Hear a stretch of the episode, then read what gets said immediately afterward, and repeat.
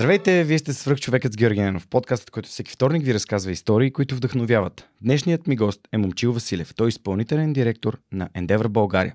Кой е Момчил Василев и кои са Endeavor България?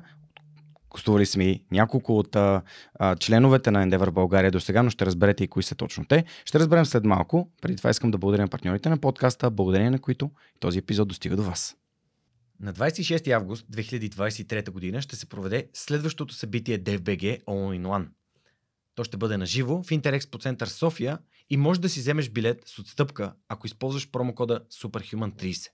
Аз отново ще бъда водещ на това страхотно събитие и нямам търпение да те видя там. До тогава! Преминаването на Свръхчовекът с Георги Ненов към видео нямаше да бъде възможно без подкрепата на Dynafoss. Затова с Монката искрено ги препоръчваме като място, на което можеш да намериш продукти и решения за фото, видео, бродкаст и кинооборудване, както за любители, така и за професионалисти. От създаването си през 2003 година, екипът на Dynafoss има една основна ценност – да работи за клиентите и за общността. В техния шоурум или по телефона ще получиш качествена консултация за това как лесно и изгодно да оборудваш твоето студио. Разбери повече на dynafoss.bg. Използвай промокод SUPERHUMAN21, за да получиш свръхчовешка отстъпка.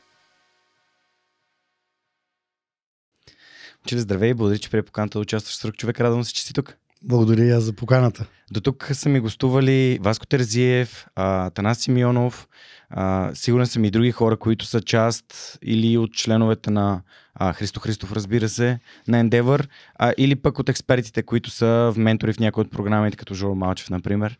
Така че радвам се, че си тук днес. И аз се радвам. Действително Endeavor е едно голямо семейство. Хората, които спомена, имат огромен принос за учредяването и развитието на организацията в България. И Васко, и Наско, и Христо са част от борда на Endeavor, а пък Жоро, който спомена, е всъщност един от нашите активни ментори. Голяма част от хората, които са гостували в подкаста, имат собствени проекти в фазата да скалират, т.е. да излязат от България, да отидат на международния пазар, също били в подкаста. Ирина Сдарекърсив, например, е нещо, което ми идва на ум. Оги Василев също. Сега знам, че той е с Вая Банк, заедно с брат му Марто Попов. Оги Попов и Марто Попов. Така, да. Корекция, грешката е вярна, извинявам се. На двамата братя, и това е страхотно. Не веднъж е ставало дума, нали, в епизодите и с Васко, и с Танас Симеонов за това какво прави Endeavor и това цялото семейство и цялата глобална мрежа на Endeavor. Така че се радвам, че в България има такъв тип организации, които помагат на българските компании, които имат трудности или липса им контакт, за да излязат на международно ниво, да бъдат подкрепени и това да се случи. Разкажи ли малко повече какво прави Endeavor като организация? Ами, ти започна да го разказваш и действително така, базата, върху която стъпваме като философия, е именно това. Да се опитаме да помогнем на онези предприемачи, които ние считаме на база на определен профил и опита ни по света, че имат този потенциал да постигнат мащаб и ниво, което да доведе до някаква положителна промяна в обществото и икономиката като такава. Действително, това са, по наше виждане, компаниите, които вече са в активна фаза на мащабиране на дейността си, и те имат и специфични нужди, свързани с това нещо. Тогава е етапа, в който малко и повече се променя парадигмата, през която развиваш и управляваш дейността си, и много често знанието за това, за този модел на управление не е налично при самите основатели. Не, че това не може да бъде научено, разбира се, но се опитваме да им помогнем да достъпят това знание чрез други хора, които вече са извървяли този път, и по този начин да ускорим, доколкото е възможно, това развитие и да им спестиме така, различни грешки и разочарования по пътя. Истината е, че сигурно трудно можеш да спестиш на някого грешките, но поне можеш да му помогнеш да премине по-бързо през тях.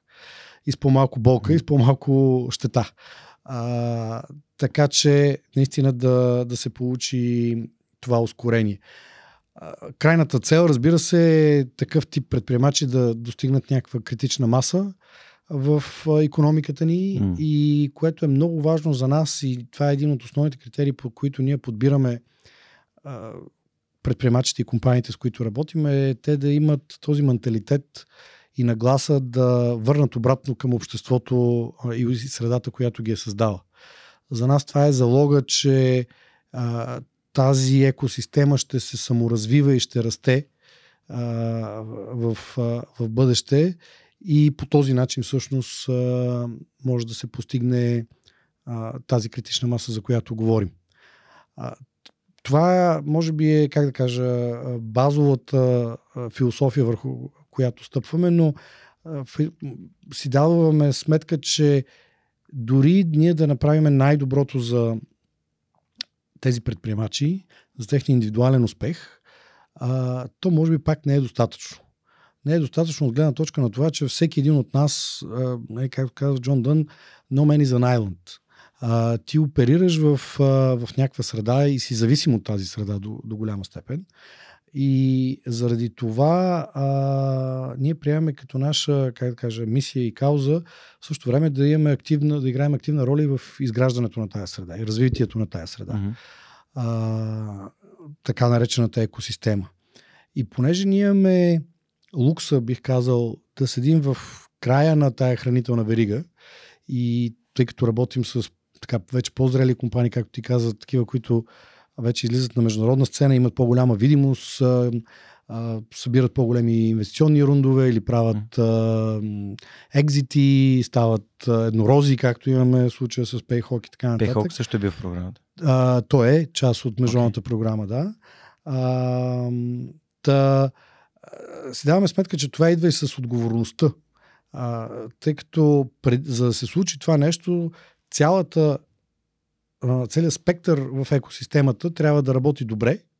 Цялата верига трябва да е добре подредена и здрава, за да може да произведе такъв тип систематичен успех.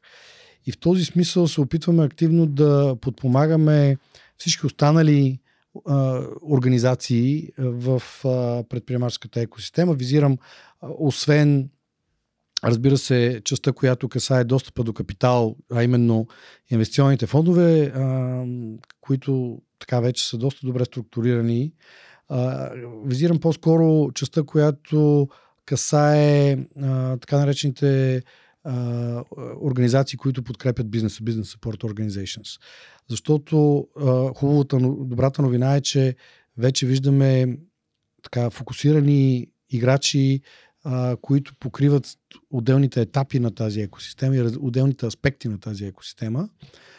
Това, което трябва да се постигне, е всеки от тях да изгради капацитета си, организационен, човешки и всякакъв друг, и да натрупа ресурсна база, с която може да върши повече. И там виждаме нашата роля, тъй като имаме така късмета, привилегията, щастието да имаме такъв капацитет и да имаме до някаква степен и ресурси. И идеята е да споделяме това, което сме натрупали до момента като организационен опит, като мрежа, като контакти, включително международни, и доколкото можем да подпомагаме и ресурсно тези организации, така че всяка една от тях да изгради себе си и да може по-ефективно да върши тая работа. Аз съм горещ привържник и силно вярвам в това, че не може да има, че една екосистема не може да има една организация, която да е пенкелер за всичко. Напротив, даже това е много вредно.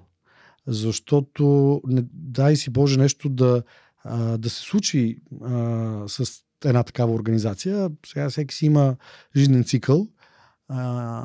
Това би било много вредно и опасно за самата екосистема. От друга страна, ако имаш достатъчно наброй такива играчи, всеки фокусиран в своята си дейност, дори и временно някой да свие дейността си, някой друг може да компенсира за това нещо. Така че това е част от философията ни, да се опитваме да помагаме на всички останали в средата, за да развием тази екосистема. И също така, като се замислихме, си дадохме сметка, че всъщност, със съжаление, дори да изградим най-идеалната екосистема на света, това пак няма да е достатъчно. Поради проста причина, че ние сме малък пазар и чисто обемно нямаме шанс да станем по-голям. От друга страна сме в регион, който не е много познат за международни инвеститори, което пък води със себе си и определен риск за тях и съответно определена такава резистентност към това да поглеждат в нашата посока, в нашите компании, което пък е необходимо за тяхното глобално развитие, в крайна сметка. И за това си дадохме такава сметка, че единственият начин да го преодолееш това отношение, т.е. стереотип, е като промениш историята. Промениш разказа за историята. И всъщност им кажеш, вижте какво. Всъщност става въпрос за един регион от 50 милиона души в Юго-Източна Европа, което вече не е чак толкова малко. Mm-hmm. Става въпрос за един регион с доста талант, все още наличен и надявам се ще успеем да преодолеем трудностите, които има по отношение на достъпа до талант не само в региона, ами глобално. И също така регион с доста неизследвани възможности от гледна точка на инвестиции. И най-вече това, което искаме да кажем е, вижте, това е регион, който е много добре свързан помежду си. И независимо дали ще дойдете в София, в Букурещ, в Атина, в Истанбул, ще намерите партньори, регионални платформи, чрез които всъщност може да работите във всички държави, независимо от границите им. Ще има кой да ви даде информацията, ще има кой да ви поеме част от риска, като кой инвеститор да речем, или да подпомага компаниите, с които работите, с необходимите ресурси. И този тип разговор, който ние така тестваме напоследък, последните месеци с партньорите, наистина има значение. Наистина привлича внимание. И мисля, че и всъщност това е третото ниво на нашата дейност, е да се опитваме да развием именно тези трансгранични връзки между екосистемите. Пак ние имаме късмета, че Endeavor има физическата инфраструктура и в региона. Ние имаме отделни организации в Румъния, в Гърция, в Турция. От България отговаряме и за Западните Балкани. Така че имаме така добре изградена мрежа навсякъде. По същия начин вече се развиват, ти спомена Ирина и Сдарекърсив, някои от българските фондове вече инвестират активно в региона. Така че това почва малко по малко да се случва и хубавото е, че този процес се води по някакъв естествен начин от доста български участници, поради проста причина, че може би при нас екосистемата е една-две крачки по-напред в своето развитие. Толкова е, като ми разказваш тази история, ми става толкова ясно, че знаете точно къде се движите. Аз от друга страна, пък при мен всичко е стъпка по стъпка и гледам следващото стъпало и се качвам на него. И страхотно, че има организации като вашата. Тук някои неща записах да те разпитам, а именно ти каза за систематичния успех, как се изгражда и как има важност във всяка една организация, която съпровожда човека през тази предприемаческа пътека от идеята. Ти беше на финала на Иноватор с сина ти, доколкото видях след това. Се видяхме и на събитието на живо на Свръхчовека, на Able, на моя демо ден, в който разказах своята история с моите съоснователи от Repulse, както се казва, презентирахме свои продукти и изобщо това, което планираме да направим. Тоест, Endeavor може да бъде навсякъде по този път, помагайки на самите организации, така че когато се стигне до готови сме за големия пазар, да им помогне допълнително, за да излязат на европейски или световно. Наистина, както говорим, е много важно. Защото иначе успеха става грешка на природата. положителна грешка на природата. Имаш причита случайен. Да, което не е устойчив вариант. Той винаги може да опре до това някой да е на правилното място в правилния момент и да направи правилното нещо и това да доведе до успех, но ако той остане единичен взрив на енергия, то не води след себе си успех за цялата среда. Mm-hmm. Както казва нашата основателка Линда Ротенберг, ако еднорозите не се възпроизвеждат, те стават застрашен вид. Това е най-ценното мисли, което сме ние на път да направим с нашата среда и екосистема тук, че тя вече произвежда систематичен успех. Именно на база на тази верига, за която говорихме, се получава една такава интересна щафета, в която предприемачите могат да намерят подкрепа на всеки един етап от своето развитие. И ние често спрягаме PayHawk като така най-ярък пример за това нещо. За мен той е много добър пример не толкова с факта, че са стигнали този статут на еднорог, което е много добре, чудесно е от гледна точка на публичност и на привличане на внимание към нашата екосистема, а по-скоро с това как са го постигнали. Което абсолютно е резултат от енергията, упоритостта, смелостта и дълновидността на основателите, но също така в много голяма степен е и резултат на именно на тази среда. Като почнеш от това, че те са заченати с енергията и културата, която са получили още на времето в Телерик. Впоследствие първия им тласък като ресурс е дошъл от там, от основателите на Телерик. Оттам фондовете, които съществуват в екосистемата, първоначално са ги подкрепили. Ментори, организации, които са допринесли с контакти, с съвет, с пари, или пък даже ние бяхме клиент номер 3 ако не се лъжа, на PayHawk, още когато продуктът не ставаше за абсолютно нищо, но за нас беше много важно ние да сме плащащ клиент и да, както се разбрахме с тях, да връщаме постоянно обратна връзка за продукта, на база на което да се итерира и да се подобрява той. Аз в момента правя нещо такова с Айкенпреньор на Веско Колев. Да. Също. Което е много ценно за компаниите в този етап.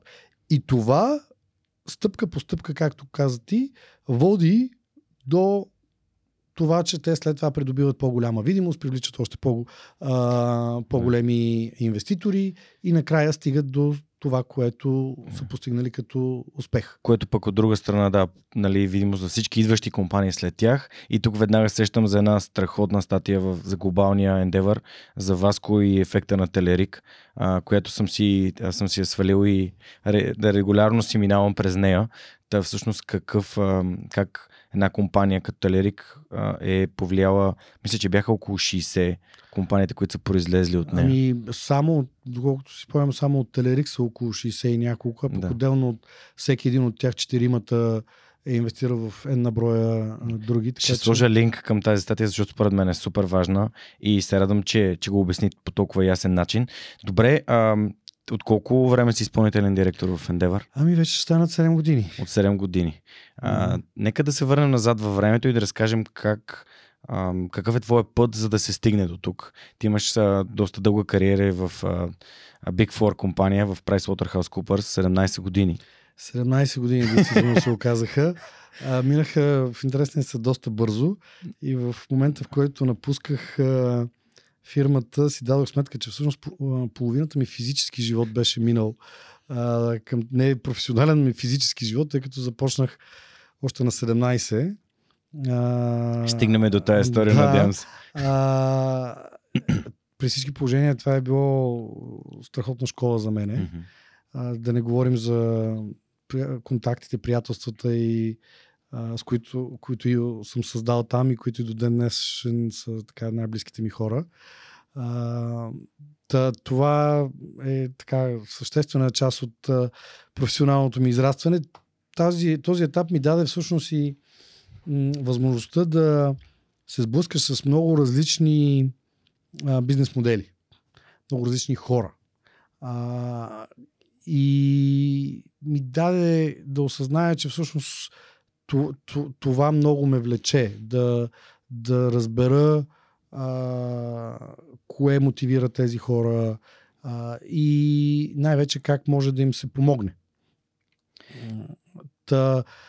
Това по някакъв начин последствие, по естествен начин се пренесе и в сегашната ми работа, която е, както се шегувахме с борда, е същото нещо, само дето ние не издаваме фактури към компанията, ми е по-скоро част от каузата, която следваме.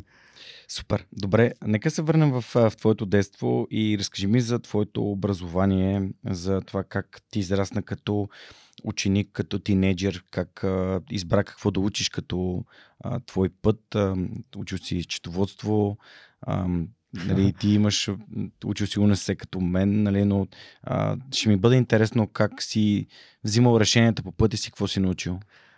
Ами, как ти кажа, началното си образование почнах в кварталното си училище.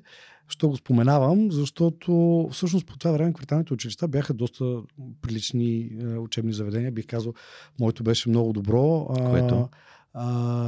96-то училище в Люлин. Mm-hmm. Люлин, за съжаление, в момента има друга конотация, но тогава наистина образованието изигра много голяма роля за мен. То беше училище с активно изучаване на руски език, но всъщност беше едно експерименталното, в които ние почнахме да учим английски още в 4-ти клас.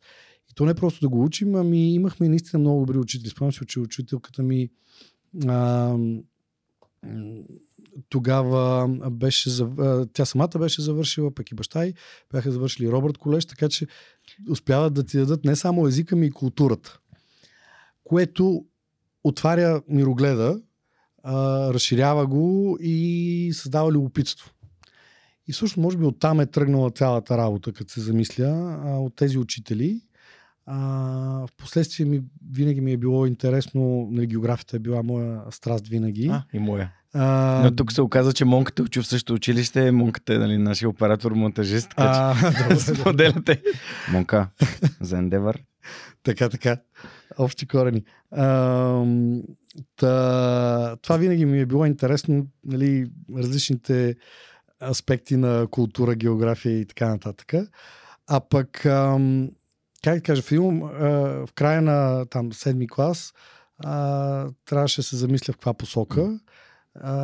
И до някъде по стечение на обстоятелствата всъщност реших да отида в финансово-стопанската гимназия. Mm-hmm.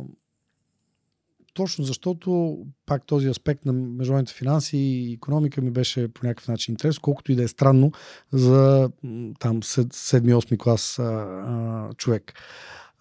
И оттам нататък всъщност тази тема е била водеща в живота ми. Затова имам така голям проблем с моите деца, един от които е на тази възраст в момента, аз мисля вече е 10-ти клас, но и още темата за това да избереш пътя, по който вървиш. По някаква странна случайност аз никога не съм имал тази дилема. То се е случило и от тогава съм все в тая посока. Училището самото беше много добро, финансово-стопанската гимназия. И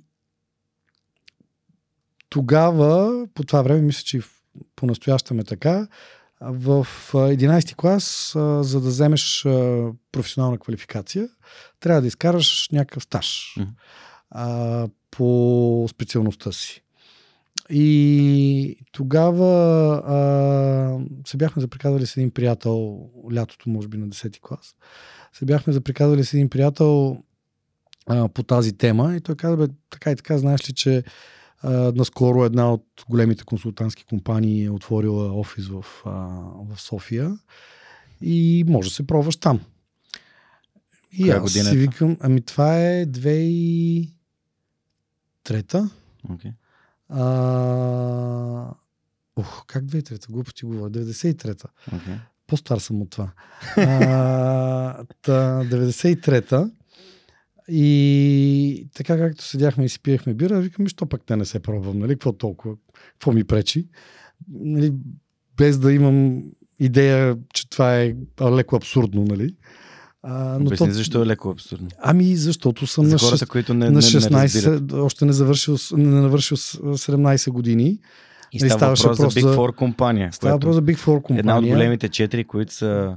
Пак ще кажа колко съм стар, тогава бяха 6. И беше само PricewaterhouseCoopers тогава, още нямаше го Coopers.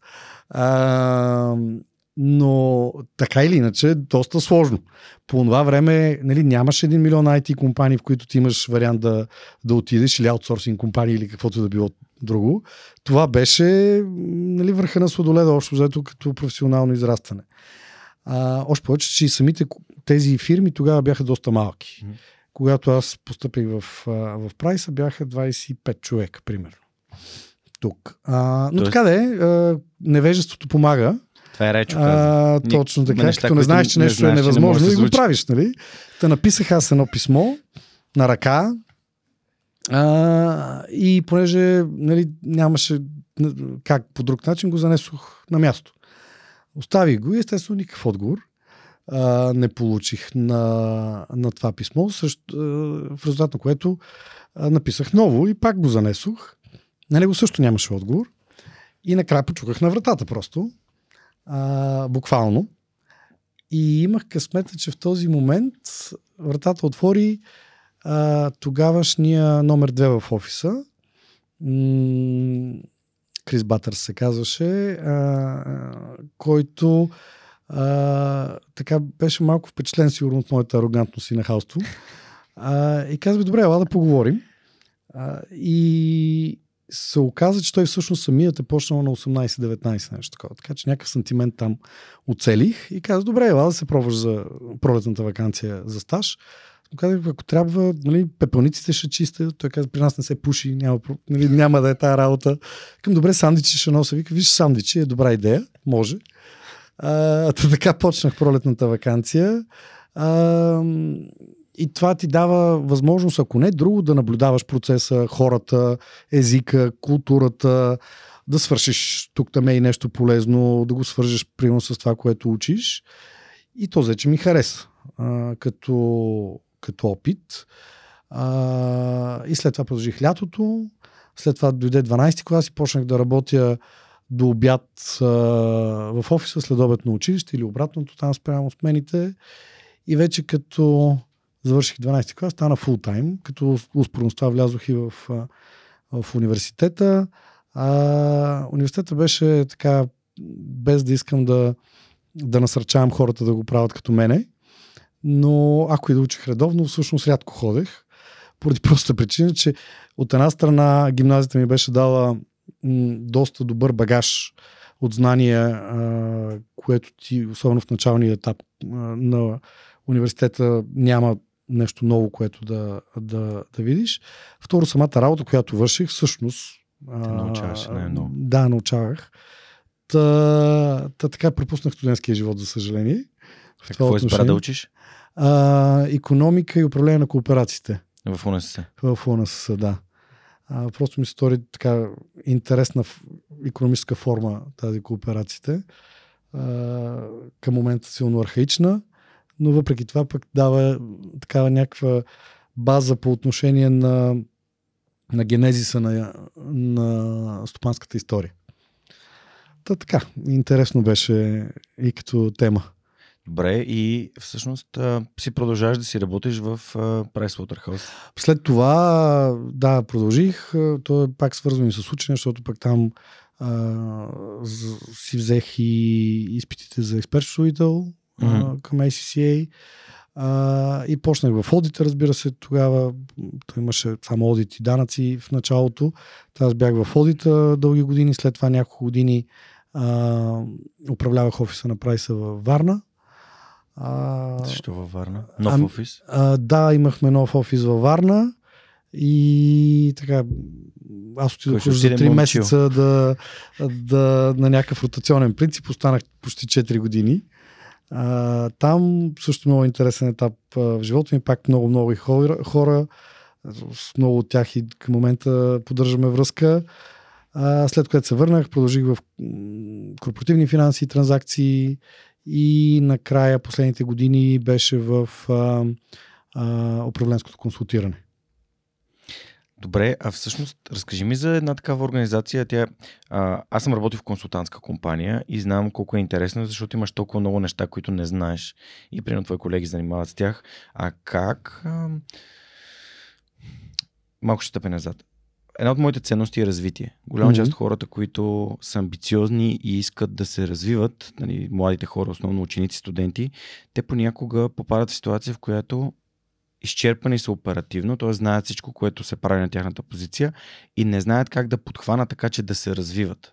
А пък такъв тип консултантски компании особено, винаги има нещо за научаване различно. Дори в друг отдел, дори сега си спомням Румен, който е един човек от общността на Свръхчовека, той работи в PayHawk, като бизнес девелопмент, той каза, много интересно отивам, примерно да си говоря с колегите, които правят нещо различно и те ми разказват неща. Аз съм такъв толкова обогатен със знания и всеки иска да споделя и да разказва.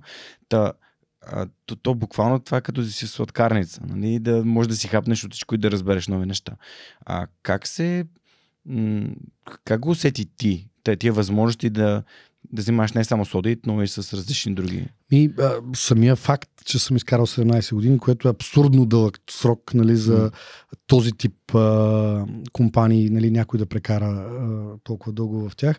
Причината заради това е именно това, което ти казваш, че съм имал възможност на всеки няколко години доста, от една страна доста радикално, от друга страна логически свързано да сменям амплуато.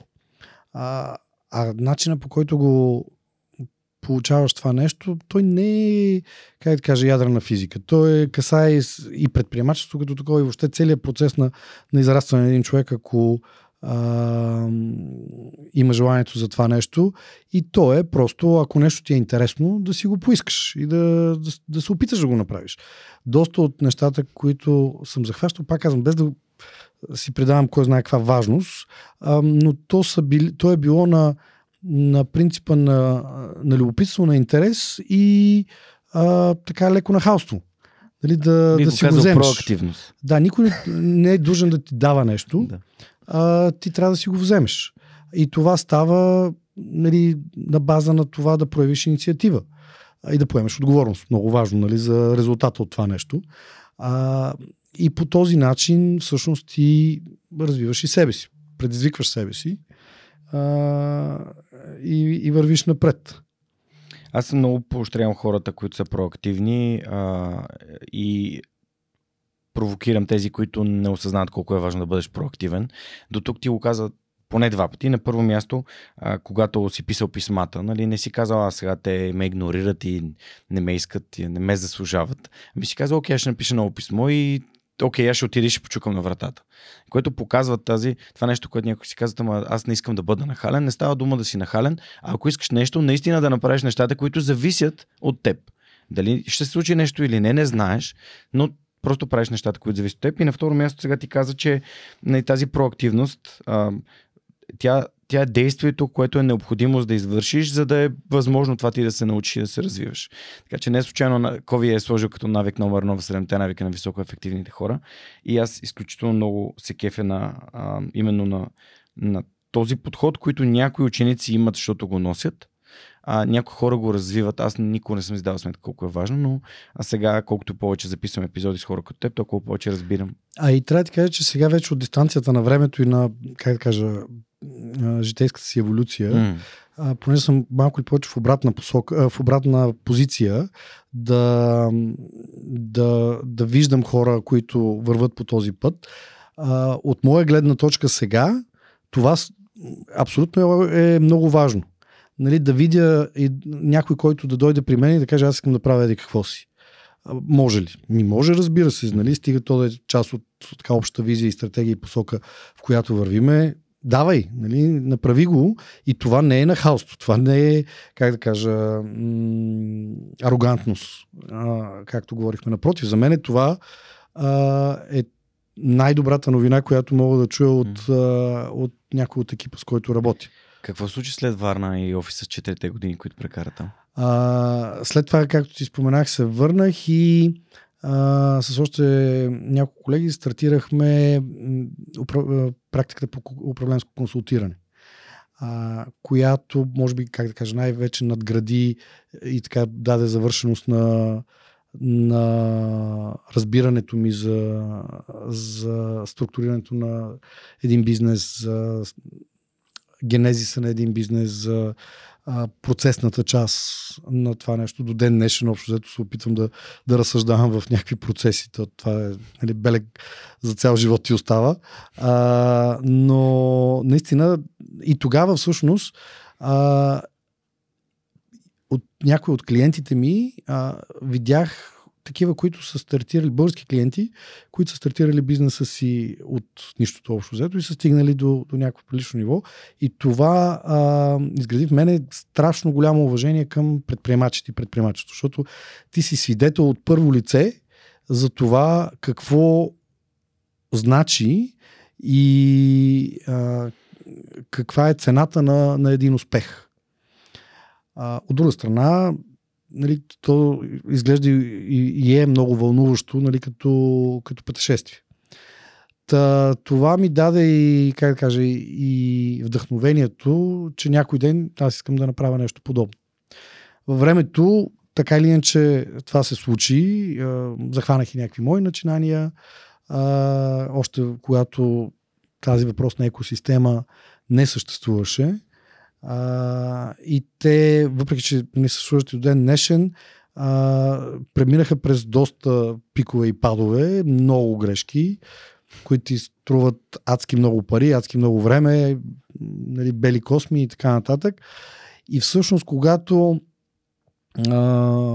ми се обадиха някои от членовете на борда на Endeavor, които са и добри приятели, казахме: момчили, така и така, на база на твоя профил и интереси, мислим, че Endeavor е подходящо за теб и ти си подходящ за Endeavor. Аз си дадох сметка, че всъщност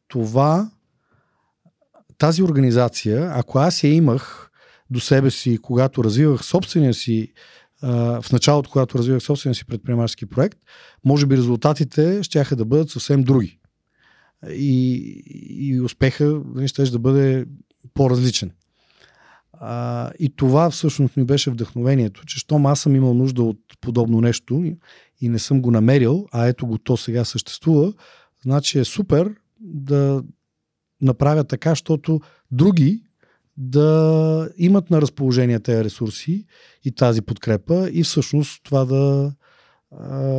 да се получи. Така че в някакъв вариант, както в последствие ми го дешифрира един приятел, който е изпълнителен директор на Endeavor в Филипините, оцелих своя икигай, което е една японска такава концепция философска за съсредоточието между това, сега цитирам малко наизуст, но това, от което света има нужда, това, което ти, в което си добър по някакъв начин, това, за което света е готов да ти плаща, и четвърто беше това, което така да се чувстваш добре или нещо такова беше.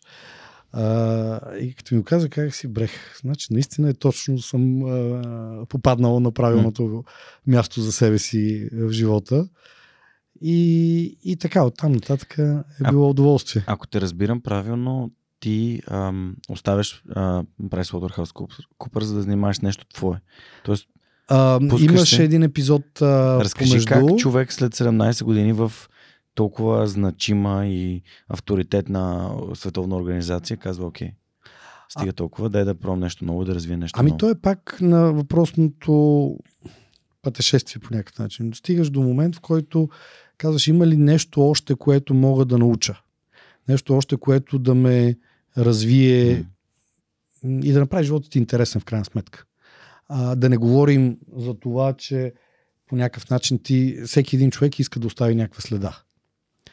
И в момента, в който отговора на някой от тези въпроси е: не, на това място повече съм изчерпал всичко, взел съм всичко, което мога, и съм дал всичко, което мога, е време да направиш друга крачка. Това ми беше философията. Пак казвам, слава богу, така излязох от Price с възможно най-добри отношения с фирмата, с хората, с голям купон, за да продължиш нататък.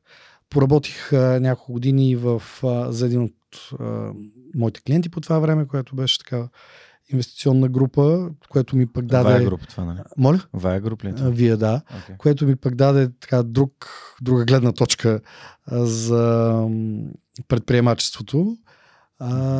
И след това, успоредно с това всъщност действах и по своите проекти.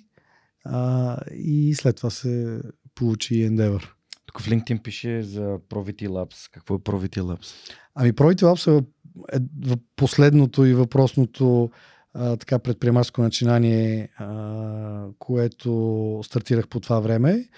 И концепцията беше, че исках да развия R&D бизнес в частта на нутрицевтиката, която е граничната област между хранителната индустрия и фармацията. Стъпвайки върху така добрия научен потенциал в България в областта на пробиотиците, като първа стъпка. Mm-hmm. И с тази концепция всъщност тръгнахме да изследваме и да селектираме определени щамове, които имат пробиотични действия и функционални свойства, и на база на тях да създаваме продуктови формули. Първоначалната концепция беше наистина ние да се фокусираме върху тази част на технологичния трансфер. Да разбирам, ние не си сам там. Бяхме първоначално с екип от приятели и колеги, които работихме в Price, после те дойдоха с мен на новото място. Но захващайки го това нещо, в един момент си казахме, кой ни знае нас, нали, в R&D областта? Сега, ако направим нещо, за да ни повярват, трябва да от тези продукти и формули трябва да покажем, че те са истински, че работят. Дай да направим и крайен продукт. И хубаво, нали? Правиме крайен продукт, функционален йогурт, хранителни добавки на капсули и така нататък. Добре, сега като ги направим, трябва да го направим като хората, не? Трябва да го покажем на пазара. И се почва опаковка, рекламна кампания, логистика, дистрибуция и така нататък. При което то те залива, осъзнаваш мащаба на това, с което се захванал, и най-вече осъзнаваш своята некомпетентност в тази област. Mm-hmm. И комбинацията между огромния мащаб, изискваш голям ресурс, и тази некомпетентност, и липсата на някой, който да те подкрепи с знанието, за което говорихме, е абсолютната рецепта, нали, за провал. Това го осъзнахме в един момент, след като вече бяхме на пазара, имаше билбордове, телевизионни реклами, не знам си какво още. Бранда се казваше Веда Българика. За да осъзнаем само, че за да си покажем носа над водата, трябва да правим това още няколко години и да похарчим още няколко пъти по около 500-600 хиляди лева, за да се установиш на пазара. Всъщност, без това да е било основата и причината, поради която сме създали този бизнес. И заради това... Тоест, отдалечили сте се от това, което е било именно причината. Точно така. Обичам да използвам този цитат, който съм чувал и от, разбира се, от Кови. То е, че основното нещо е да запазиш основното нещо, да бъде основното нещо. Именно. Та в един момент имаш този катарзис, през който преминахме. Така, свихме рязко всички тези излишни дейности, които правихме, и по това време горе-долу се появи Endeavor и моето внимание всъщност беше основно и енергия там, така че ProVity Labs хибернираше известно време, и тук преди преди година-две така го съживихме по-активно. И сега вече има някои много така интересни завършени продукти, които експериментираме вече с хора, които са в продуктовия бизнес. Ние даваме ноу-хауто, те вече го прилагат в конкретните продуктови форми и се надявам тук до половин година да има наистина интересен резултат. Добре, тук съм записал да те питам... Кога се събуди предприемачеството в теб? Нали, съдейки по факта, че нали, ти обясни много добре какво е вътрешно предприемачество, буквално да бъдеш проактивен, любопитен и в, ако трябва да носиш сандвичи, но да влезеш на това място и да се нали, обградиш от тези знаещи и можещи хора, а в последствие да го направиш за себе си. Дали си сметка, в какъв момент си даде сметка, че това е предприемачество и...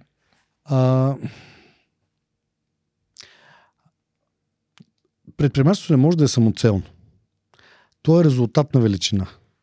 То е резултат на величина именно на, на любопитството ти и на желанието ти да провериш аджба това, което ти е в главата, дали може да бъде реалност.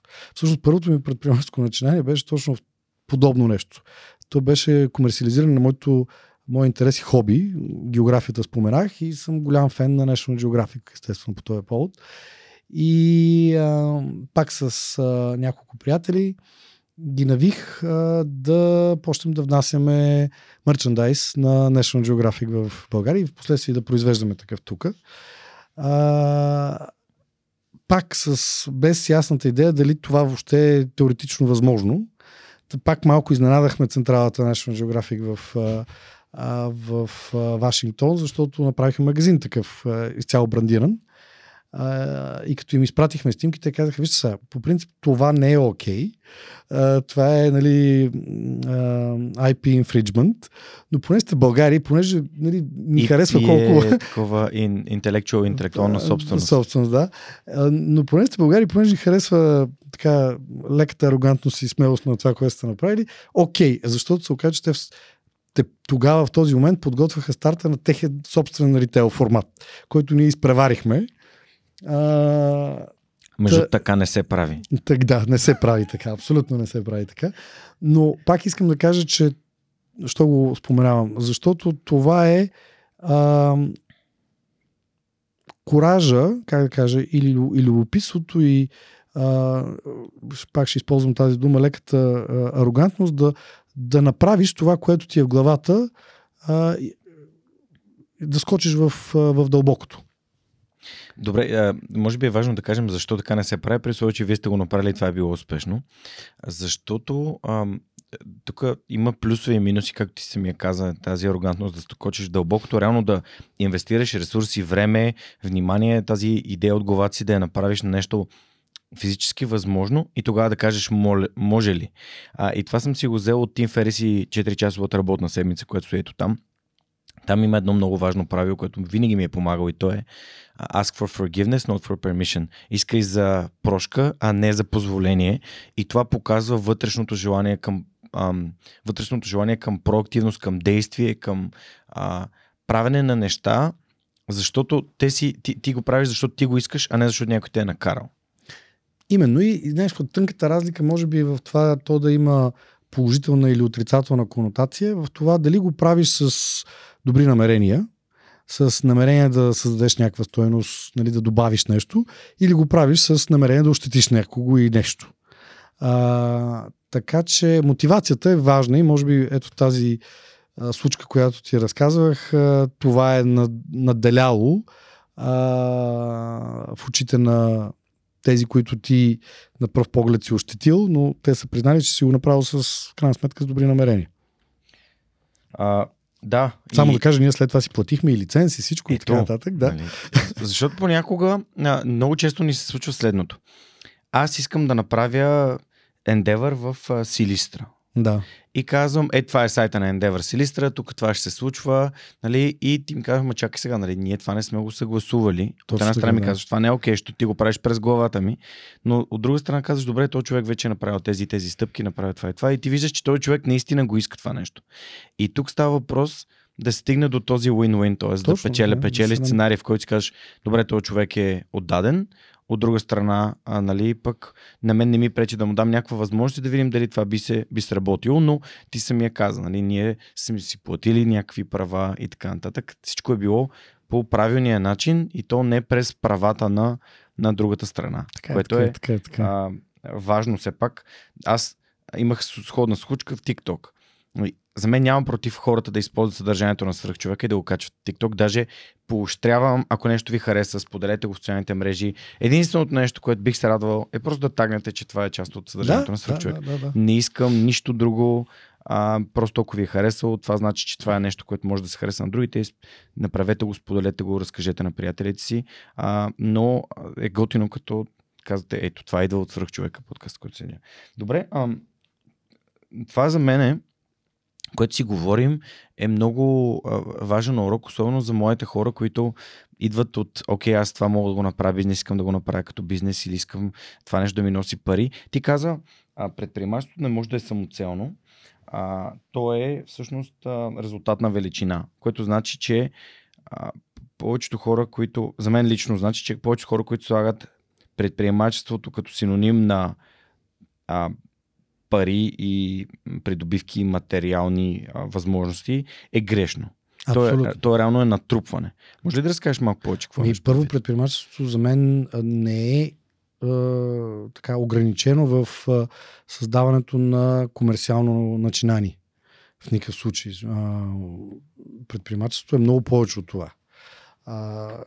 Вече баланса между обществено полезното и комерциалното може да е различен, но това не го прави по-малко значимо като предприемаческо начинание.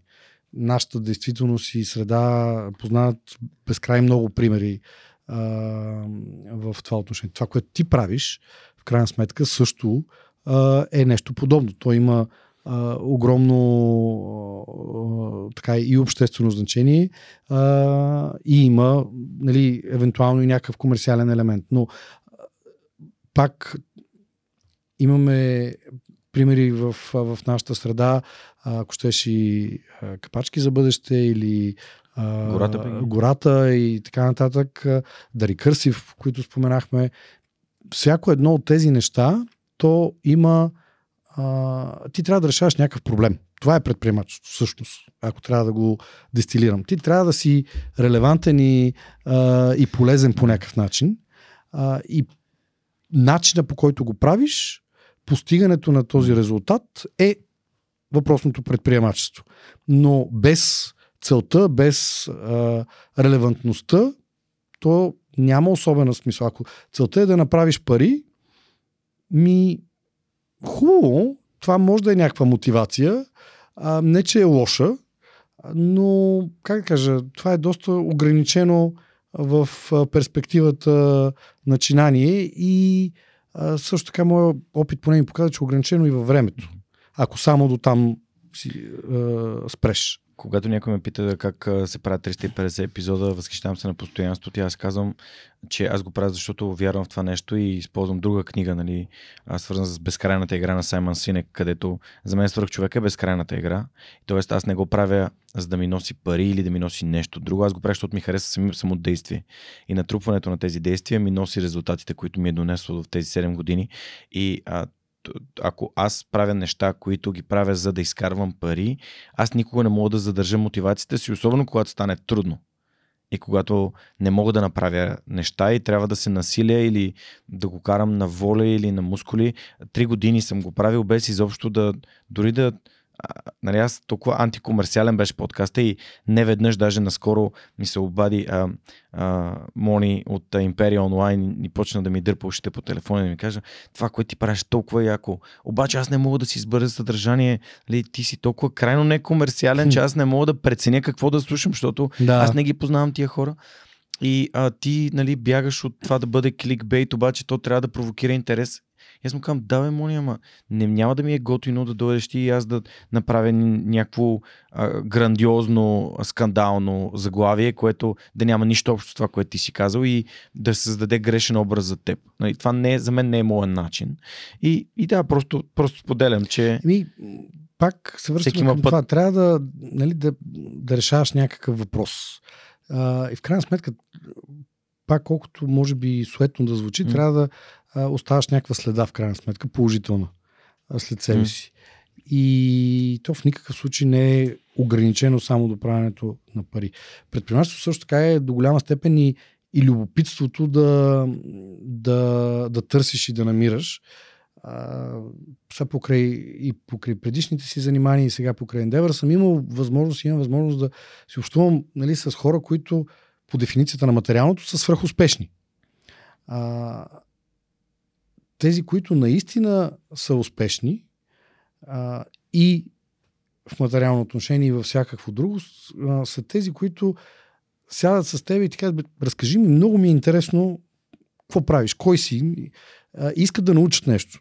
Те може да сме срещнали за първи път, имаме някаква обща връзка покрай организациите, с които работим, обаче те с искрено любопитство се отнасят към света около тях.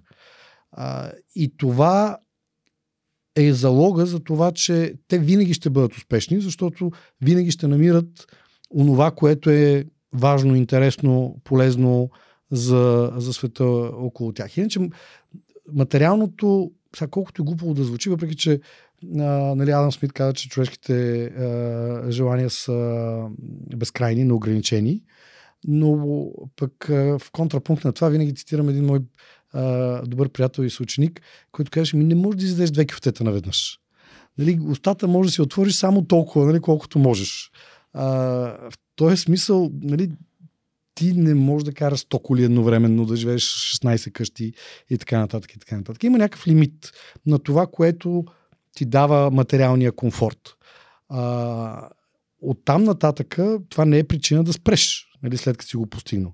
А причината да продължиш е именно любопитството, именно желанието да решиш някакъв проблем по-съществен и да оставиш някаква по-дълбока следа положителна. Като ме питат какво обединява хората, които са гостували в тия 350 епизода, аз казвам точно това желание да дадат, да предадат нататък. Ами, то, нали, там пирамидата на Маслоу, нали, общо взето, може би по някакъв начин човек еволюира в тая посока по естествен начин. Са пак без претенция да съм морален съдник или така проповедник на нещо, но то е естествено. Ти се чувстваш добре, когато и хората около тебе се чувстват добре, когато си помогнал с нещо. Тук всъщност, може би ще е любопитно, миналата година, много обичам да го разказвам тая случка, защото наистина ми беше върха на моето преживяване емоционално миналата година. Училището на сина ми, уикенд, ме поканиха да изнеса там приветствена реч в края на завършването на випуска миналата година, commencement адрес. И аз много дълго се чудих какво да кажа. Защото хем трябва да е нещо смислено, хем трябва да привлечеш вниманието на едни младежи, които им предстои, нали, всеки момент да скочат в купон. И очевидно имат нетърпение в тая посока. Та го мислих около месец, може би най-дълго мислената ми реч, в която съм писал. И реших да започна с това. Дали, там формулирах им 3 послания, но опитвайки се да измисля кое е най-важното, което съм постигнал, казах: вижте, приятно ми, аз съм Момчил Василев и по призвание съм сводник. Което привлякло вниманието и настръхнаха учителите. И после обясних всъщност какво имам предвид. Имам предвид, че това да свързваш хората, каквато е етимологията и на думата, всъщност, и от това, нали, 1+1 да стане 3 на база на това, че ти си изиграл тази роля да ги свържеш, е наистина адски удовлетворяващо. Адски удовлетворяващо. И това е нещо, което винаги ме е движило напред. Когато започнах Свръхчовека и си казах: вау, аз имам достъп до тези хора, защо да не направя така, че чрез магията на интернет разговорите, които водим, като този днес, да достигат до хора, които никога няма да срещнат на улицата. Момчил или Васко или професор Милева. Стига, ходим по улицата на детка. Да, ама хора, които примерно имат желанието да научат, но примерно не могат да ви видят, не могат да прекарат 3 часа с теб на улицата, нали? Не могат да спрат и си говорят 3 часа с теб. А най-малкото, защото вие сте заети, нали, отговорни хора, опитвате се да използвате времето и ресурсите, така че да направите по-добро за повече хора, което обикновено, нали, не ви оставя толкова много свободно време, че да може. Виж, ето това също е по някакъв начин есенцията на предпринимателството и стимула за това да разраснеш това, което си захванал. Защото ти в един момент осъзнаваш своите физически ограничения. Ти искаш да си полезен, да речем, имаш такава нагласа, настройка, нали, да връщаш обратно, но ти разполагаш с едни 24 часа и едно тяло, нали, толкова. За да можеш да мултиплицираш този ефект, трябва да изградиш тая инфраструктура, тая организация, която да реализира всъщност твоята визия за живота, за това, което правиш, което пък е свързано с това да намериш правилните хора, да ги мотивираш, да изградиш процесите, да достигнеш до хората, за които искаш. И ето това ти е предприемачеството в крайна сметка. Нали? Независимо дали ще e-commerce платформа, финтек или като Лазар, нали, кампания за социална кампания. Аз не случайно преди малко потупах тук атласа, който държи всички проблеми, но и всички решения в собствените си ръце. Хората до някаква степен понякога забравят, че в тях е отговорността и бъркат малко отговорност и вина. И се опитват, нали, да си казват, ами да, аз ако започна това, то може да се провали, аз ще съм виновен за този провал, или пък просто не могат да кажат, добре, от мен какво зависи. Аз си казват, добре, от другите, от държавата, от шефа ми, от другите какво зависи. От всички университети са зле, ние знаем България, нали, много е зле образованието, ето сега и матурите минаха, обаче всъщност много рядко се случва някой да каже, да, обаче в твоя лична отговорност е да развиеш своето образование, своите знания, умения. Аз в момента съм такъв двойкаджия по създаване на организации, защото аз свърх човека, за да го развия, аз трябва да мина по стъпките, които и тук ще изброи. И аз знам, че е моя отговорност и в главата ми е, добре, как ще го направя това нещо? Аз нямам... Това просто е толкова трудно за мен. Крачка по крачка, нали? Ляв крак, десен крак, нали? И го почваш. Мисля, докато... нали, това е абсолютно си прав. Ти поемаш отговорност пред самия себе си да се опиташ да го направиш. И никой не ти е виновен, ако не го направиш. Нали? Нали, това да седиш и да самосъжаляваш себе си, нали, колко е жесток света и колко е нечестен, това няма да го промени, ако ти не направиш нещо, нали, по въпроса, включително и в личен план. Нали, ползвайки атласа, нали, малко Плайн Ранд, нали, това е смисъла на либертарианството, ако щеш, че нещата са в твои ръце. И това е единствено твоя отговорност да го направиш. И както обичам да казвам, нали, ти си имаш мечти и твоя отговорност е да си ги сбъднеш, нали, на другите хора. Никой не ти е длъжен. Никой не е длъжен, да. Добре, разкажи ми за първите ти стъпки в Endeavor и какъв път, нали, извървява самата организация към момента, какъв е екипа. Аз Жоро искам да го поздравя от Американския университет, който ме беше поканил в... на Драйран. Драйран е един вид демо презентациите на участниците в тази година в Elevate, съвместната програма на Американския и Eleven Ventures за стартъпи, които идват от Американския университет в България. Сега е част от Endeavor. Това е най-скорошното допълнение в екипа на Endeavor, за което сме много щастливи. Ами какво да ти кажа? Endeavor също сам по себе си в България извървя така един път и премина през една еволюция, която ми беше изключително интересна и на мен. В смисъл, тръгнахме от момент, в който никой не знаеше нищо за Endeavor. Получавали сме най-разнообразни въпроси и коментари от това дали сме секта, дали сме масонска ложа, дали сме таен клуб и така нататък, включително от хора от средата, които, слава богу, мисля, че към днешна дата вече имат съвсем друго мнение за организацията.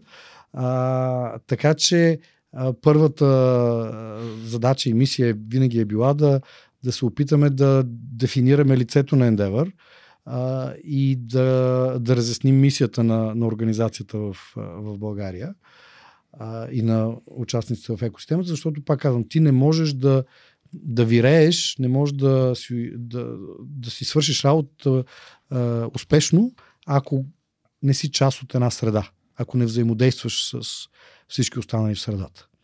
И заради това беше много важно да изградим първо, естествено, пътеки към предприемачите, но и към останалите участници в средата. Другото голямо предизвикателство, разбира се, беше да чисто менталитетно да стане ясно на предприемачите, че всъщност има хора, които са готови да помагат. Просто е и така.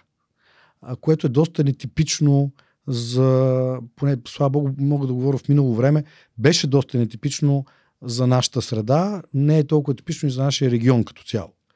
С така, тезата, че човек за човека е вълк в нашите среди, особено в постпреходните и преходните периоди, всеки има своята доза параноя в това отношение. Изведнъж някой идва и казва, аз ще ти помогна. И на въпрос, добре, а ти какво искаш? Не искам нищо, нали? Искам да си свършиш ти работата и после да помогнеш на следващия. Доста странна теза, нали, в това време.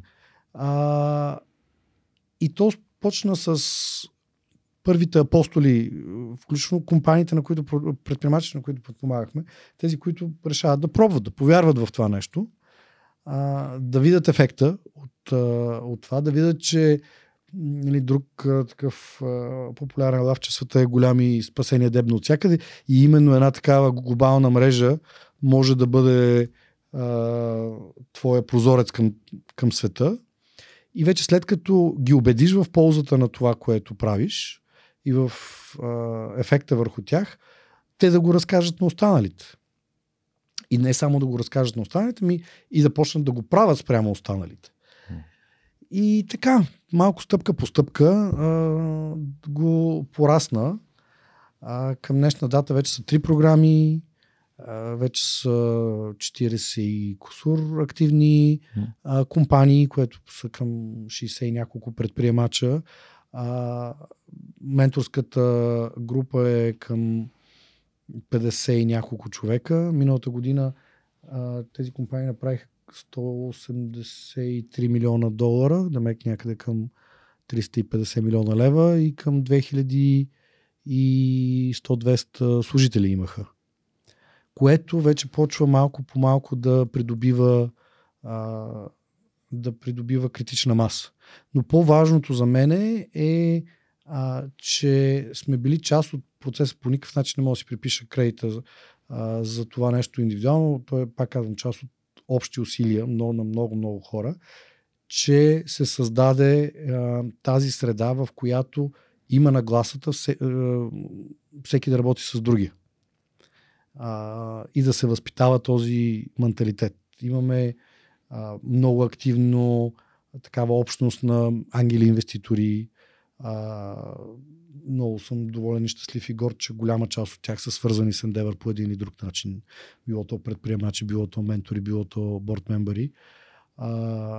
Имаме хора, които много активно помагат на ученици, на студенти, от нашите предприемачи. Всъщност това е нещо, за което много ги мотивираме, защото това да връщаш обратно не е свързано само с парите. Даже парите е относително лесния вариант да кажеш, че връщаш обратно. Той е много добър, но друго е, когато заделиш и времето за това нещо. Не знам, сигурно Васко ти е гостувал и сигурно ти е разказал за ти присъства на последния разговор. Да, трите нива на щастието, която той роди по време на един борд при нас. Именно, не знам, става ли въпрос да не разкажи пак, няма да отъкчаваме. Вас, което каже, не може да отъкчаваме. Много хубаво го синтезира, защото идеята беше, че първото ниво на щастието е когато намериш работата и заниманието, което ти е на сърце и то ти плаща добре за това нещо. Второто ниво е когато правиш това, което ти харесва и няма нужда да ти плащат за нещо. А третото ниво било когато правиш това, което обичаш и всъщност плаща сметката. Това е така мантрата в нашия борд на директорите, че те са на третото ниво на щастие. Също касае обаче всички хора в тази среда, че да, това да дадеш пари не е достатъчно. Въпросът е да дадеш и енергията си, времето си, за да си полезен на околните. И колкото и, как да кажа така, автористично да звучи и абстрактно да звучи, то вече се случва. И се случва вече в така доста масов вариант. До степен такава, че имам вече доста от нашите предприемачи, които след като и включително от Dare to Scale и от другите програми, ако направят екзит, ако продадат бизнеса си, идват и питат, бе, добре, момче, кажи сега, ние какво може да направиме с парите и времето, които имаме. Което вече е много различен разговор, разбираш ли? В смисъл, да, те не ме питат да си купиме ли ново Порше или яхта или остров, а ме питат какво може да направим. Ето, сега през уикенда се виждахме с Спешо Митев от Chaos, който вследствие на развитието на компанията и това, което се случи с нея, има ресурса и той каза, аз искам да направя нещо за образованието. Чух аз. Да, и то нещо съществено. Mm-hmm. Това е целта му, не е целта му, както говориме, яхтата и острова. Няма лошо и в тях, но не може да е само това. И вече имаш и друг дневен ред пред себе си. И това почва да се превръща малко или повече поне в тази среда, в този балон, както го наричаме, се превръща малко или повече в нагласа и култура. А пък оттам то, това на английски дето му викат peer pressure, такова позитивно съревнование вътрешно, кара всеки да прави още и още. И дай Боже да успяваме да увеличаваме този балон и този менталитет да стане норма. Да, ти говориш за Power of BG, естествено, събитието, на което е станало дума. Мен веднага ми писаха в тая посока. Естествено, Васко ми писа, каза, абе, знаеш ли, тук Петър обяви или какво си, така че пиши му. Това беше покрай рождения да му ден, защото имаше рождения в петък, да се чухме, да го поздравя за празника. И тук спомена нещо, за което много ми се иска да поговорим, но както на... Добре, айде, ще стъпя една крачка назад. Първо ще кажа това, което мисля за това, което ти сподели току-що. За мен именно тази нагласа на успешните хора, че тяхната отговорност да правят още хора успешни, както Васко каза в 263 епизод на подкаста, е нещо, което наистина ме кара да се чувствам, че аз съм в правилната лодка. Издвижа в правилната посока. И самия факт, че книгата, която Васко препоръча на живото събитие, подкаста, с който записахме на живо, ти присъства с сина ти, за което съм много благодарен и ще се радвам да споделиш как е било и да поканим хората, които ни слушат, да дойдат на някои от следващите такива събития. Той беше препоръчал Give and Take на Адам Грант или Дай за да получиш на Адам Грант, книга, която аз много харесвам.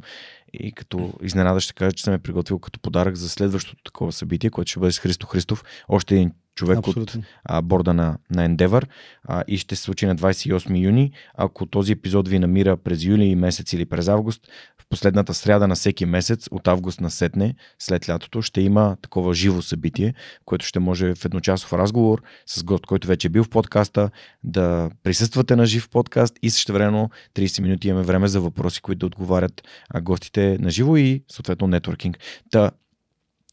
Там стана дума за Пресиян Каракостов, който дойде. Аз знам, че има една история, която, както Васко каза, Пресиян сам ще разкаже като дойде в подкаста, но ти малко или много я засегна за тази случка, в която Endeavor проактивно е потърсил Пресиян покрай успеха на неговия бизнес и му казал, тук Васил Терзиев иска да срещне с теб.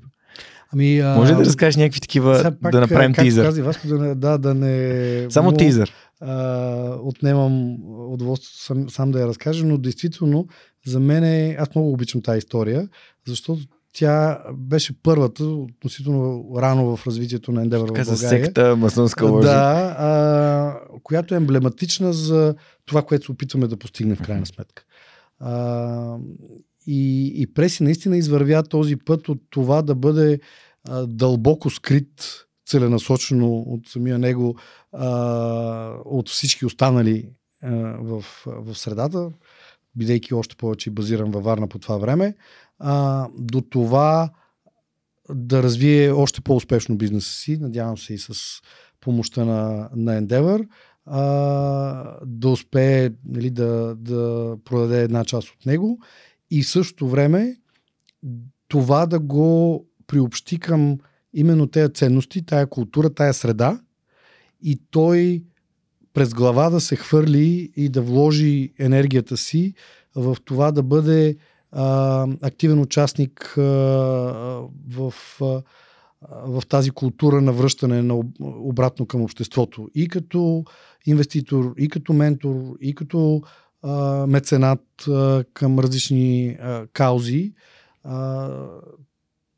Така че да наистина да бъде пример по някакъв начин за много други, които върват по този път. Нямам търпение да разкаже историята на живо. Той най-добре и най-цветно може да ти я разкаже, така че да не я преразказвам. Как ти се стори на теб това събитие на живо, подкаста, на който ти присъства? Нали, ти си слушал подкаста, но на живо беше съвсем различно и формата беше съвсем различно. Наистина е друга атмосферата. Сега, разбира се, подкаста онлайн може да достигне до много повече хора, докато там е, въпреки че и там се филмираше, доколкото знам и се предаваше, но това създава атмосфера. Каквото и да си говорим, човешкият контакт е много ключов. Ние сме такива същества, нали, социални. И този тип масовизиране на това настроение, на тази нагласа е много важно според мен. Значи, пропагандата е важна, независимо как ще бъде използвана. Нали? Дали някои хора използват за негативни неща, но тя е също толкова важна и за позитивните неща. Това, че правиш нещо добро, не значи, че трябва да го криеш или да си твърде скромен да не го казваш. Напротив, за да можеш да постигнеш по-голям ефект, това, което си говорихме за масовизирането, ако ще е с твоя go-to-market стратегия, нали, как да стигнеш до пазара и до потребителите си, е свързан с това да си активен в разясняването на това, което правиш. В този смисъл, за мен този формат е много ключов и важен. Пожелавам ти някой ден, нали, да го правиш в големи зали и стадиони. Само да ти дам пример, като казах стадион. Наскоро Endeavor Аржентина празнуваха своята 25 годишна. Endeavor Аржентина е първата организация на Endeavor по света, въпреки че организацията е базирана в Нью-Йорк. Празнуваха своята 25 годишна и отбелязах събитието на стадион с 18 000 ученика, пред които бяха предприемачите от мрежата на Endeavor, които към днешна дата са полулегендарни в Аржентина като страна, не в екосистемата в балона, ами в страната като такава. И 18 000 ученика беше като... Аз не присъствах, гледах го, само в последствие беше като на рок-концерт. Вау! Така, доста... И то, мисля, че продължи 2-3 часа, нещо такова. Така че много се надявам някой ден да стигнем и ние там. Ами пожелавам го на Endeavor България. И на тебе. Благодаря аз. За мен в Endeavor и както и в други страхотни организации, ти си член на борда и в BESCO, нали, имат толкова много добри примери, които трябва да се говори. Тук преди малко каза за Antelope Audio, които, както ти каза, нали, че правят, занимават се с хай-енд, такива аудиорешения за звукозаписната индустрия. Аз дори не знаех, в смисъл, срещал съм ги, ама никога не съм знаел. Ето, например, един друг Decibel, с които... Също бяха част от Dare to Scale преди. С Диана си говорихме и тя каза, влезе тук и каза, това са нашите устройства. И каза, сега, понеже си замислил ремонт, ние ще ти помогнем да шумоизолираш това пространство. Да. И аз просто виждам не само това, че си говорим как успешните хора искат да има повече хора успешни, успешните хора просто като видят нещо, което могат да помогнат или да дадат, или да свържат, те са такива, окей, ето, сещам се за този човек. Ето, тук мога аз да ти помогна. Ползата от сводничеството, както споменах преди малко. Абсолютно, абсолютно. Добре, мисля, че тук заговорих и за BESCO. Това е друга организация, към която, нали, аз съм партньор, защото малко или много регулярно каня хора, които са част от BESCO. Дали са в борда и помагат със знания и умения, дали пък са реално създателите на компаниите, които са вътре в BESCO. Та, каква е ролята според теб на Българската стартъп асоциация BESCO? Добри ми е гостувал, нали, на съвсем наскоро. Тя се ребрандира, между другото, на Българска предприемаческа асоциация наскоро, което е показателно... Пак ли ще е BESCO? Пак е BESCO. Което е показателно всъщност за еволюцията и амбицията на организацията като такава. На въпрос ти каква е ролята... Ами, за мен е ролята на тази организация много ключова. И заради това така активно се опитвам да я подпомагам и в личен план и чрез Endeavor също. Защото това, което си говорихме в преди малко, за да може този балон, тази среда, която движи до някаква степен и държавата ни напред, по пътя на това да създадем по-голямо благосостояние, икономика с повече добавена стойност, то не може да се случи автономно и независимо от държавата. Мантрата, която така допреди няколко години изповядвахме всички активно, че не е важно държавата да ни помага, важното е да не ни пречи, вече не е валидна. Не може да е вярно това нещо. Защото... И това е добрата новина. Защото тази среда е пораснала до толкова, че опира бъдещето и развитие, опира в промени, в по-фундаментални промени, в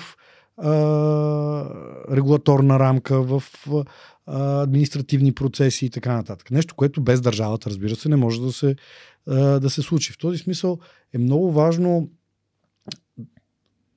предприемачите и бизнеса и средата ни да приемат факта, че държавата не е враг, а държавата е партньор, с който трябва да се намери общ език. По същия начин държавата като такава трябва да припознае важността на този сектор и важността на това да бъде изградена такава среда. И това е един диалог. Това е един диалог между в началото страни, които говорят на различни езици. И заради това ти трябва преводач, за да се намери общия език. BESCO има амбицията да бъде това. Да преведе на езика на държавата нуждите на предприемачите и с това да катализира действия от страна на държавата и в същото време да бъде на пулса на предприемачите, така че да знае какви са нуждите и посоките, в които те се развиват, и в същото време да ги ориентира в това как тази инфраструктура на държавата може и трябва да бъде използвана.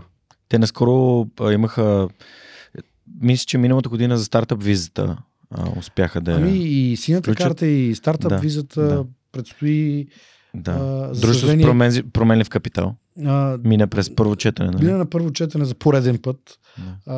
Това е, за съжаление... Хубаво да кажеш какво е дружество с променлив капитал, защото искам да си поговорим малко и за рисковите инвестиции. Да. Венчър капитал. Дружество с променлив капитал е много важна юридическа форма, която се надяваме да бъде въведена с промени в Търговския закон, която всъщност ще позволи няколко неща в практичен план.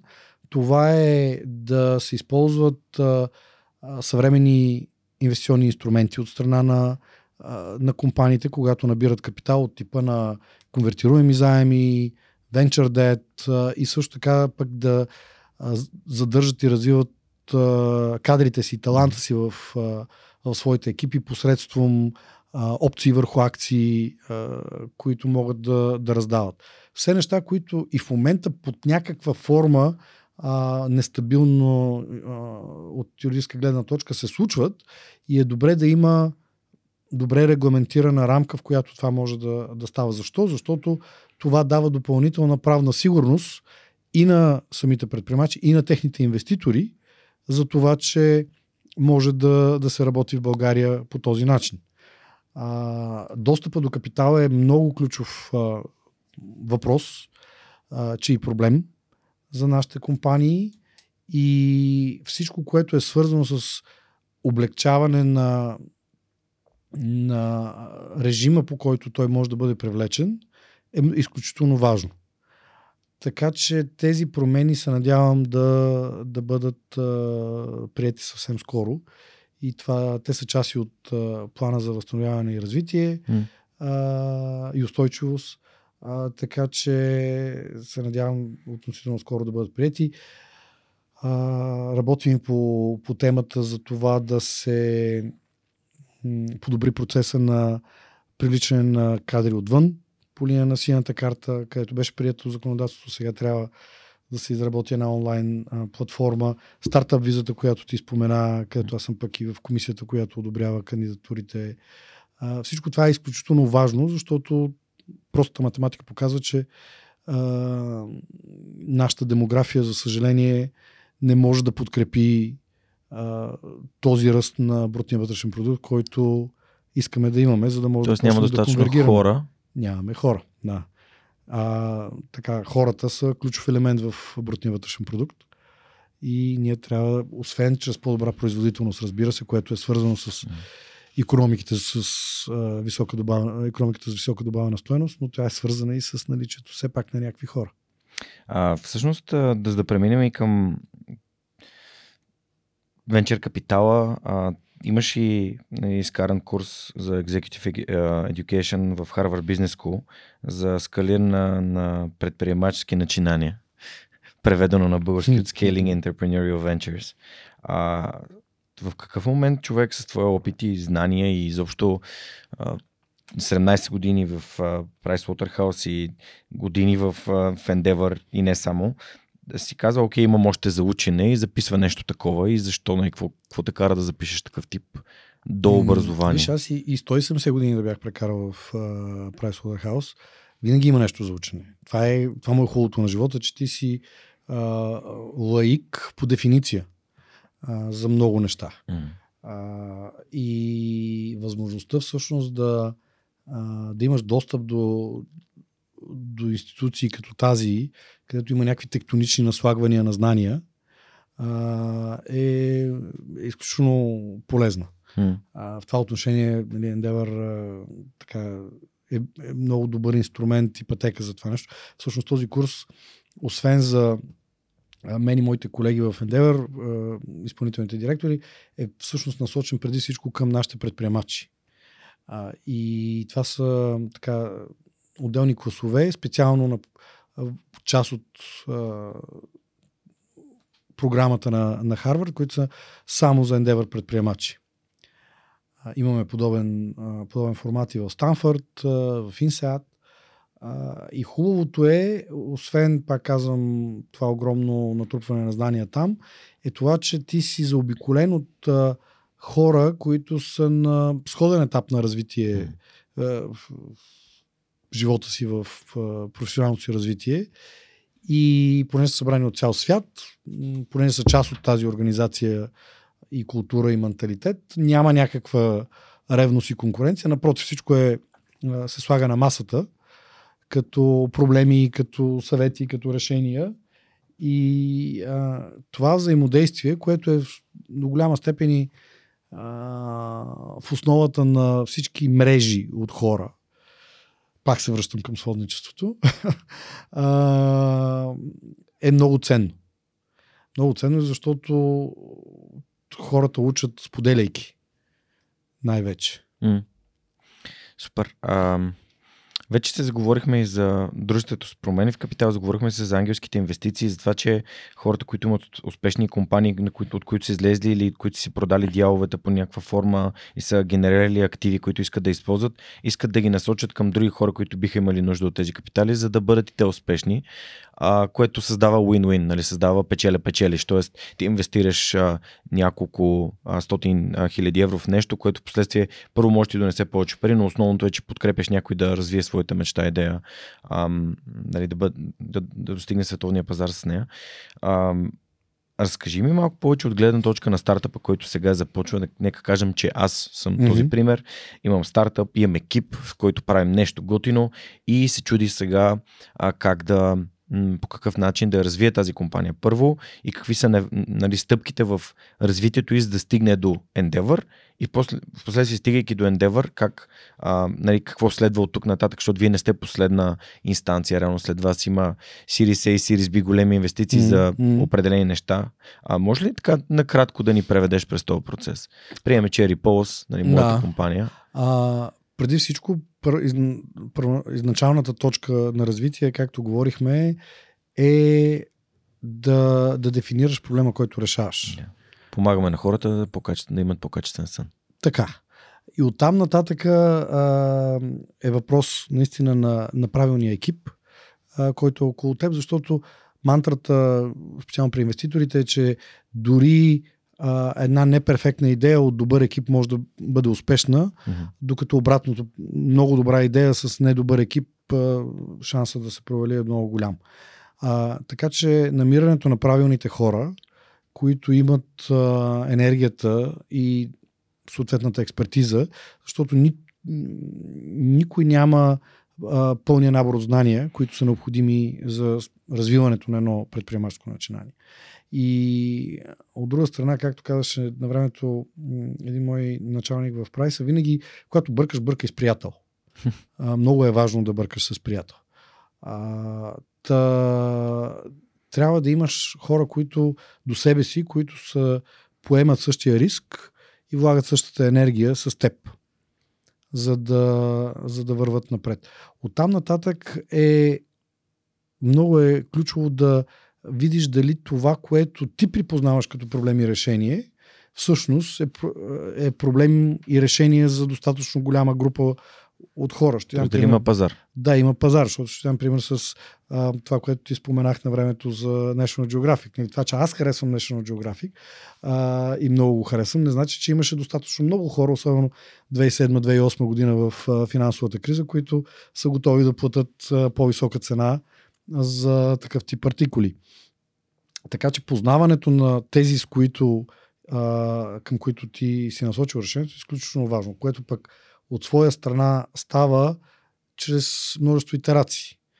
Пак да се върна на PayHawk, когато те започваха, те преди да напишат един ред код, бяха направили, ако не се лъжа, около 30-40 презентации, такива демо презентации на потенциални клиенти. С концепцията, за да разберат аджеба това, което правят, има ли смисъл. И в интерес на истината, при тях специално това доведе до един сериозен пивот. Промяна на посоката. Което да ги насочи в правилната посока. Така че подобни итерации ти спестяват в последствие много грешки и време и усилия. След като си наясно, че има това съвпадение на търсенето и предлагането, оттам нататък е въпрос да почнеш да подобряваш продукта спрямо това, което си получил като обратна връзка и да мислиш за инфраструктурата, чрез която това може да бъде мащабирано. Инструментариума, защото едно е да го направиш еднократно и да го продаваш на 5 човека, което е хубав занятийски бизнес. Друго е, ако искаш да постигнеш мащаб, за което, както казах, си трябва определена инфраструктура, процеси, екип и така нататък. Всички тези неща водят със себе си множество въпроси и предизвикателства. В общия случай, освен ако това не ти е поредното начинание и вече си извървял няколко пъти този път, ако го правиш за първи път, съвсем нормално е ти да не знаеш как се случва това нещо. Питай! Най-простичкото е питай. Хубавото е, пак казвам, че към днешна дата вече има кого да питаш. На всеки един етап от твоето развитие. Ако си в супер начална, ако си ученик, иновейтър, предприемачи в час, Mentor the Young в клас, Mentor the Young, все организации, които са насочени именно в тая посока. Ако си студент, имаш ISEC, да речем, Able, Elevate и така нататък. Малко по-нататък вече са Founders Institute. Това, което си говорихме, че по веригата на всеки един етап, аз не казвам, че ти трябва да минеш през всички. Да. Просто в момента, в който усетиш, че си стигнал своята граница на некомпетентност, трябва да знаеш, че има кой да ти помогне.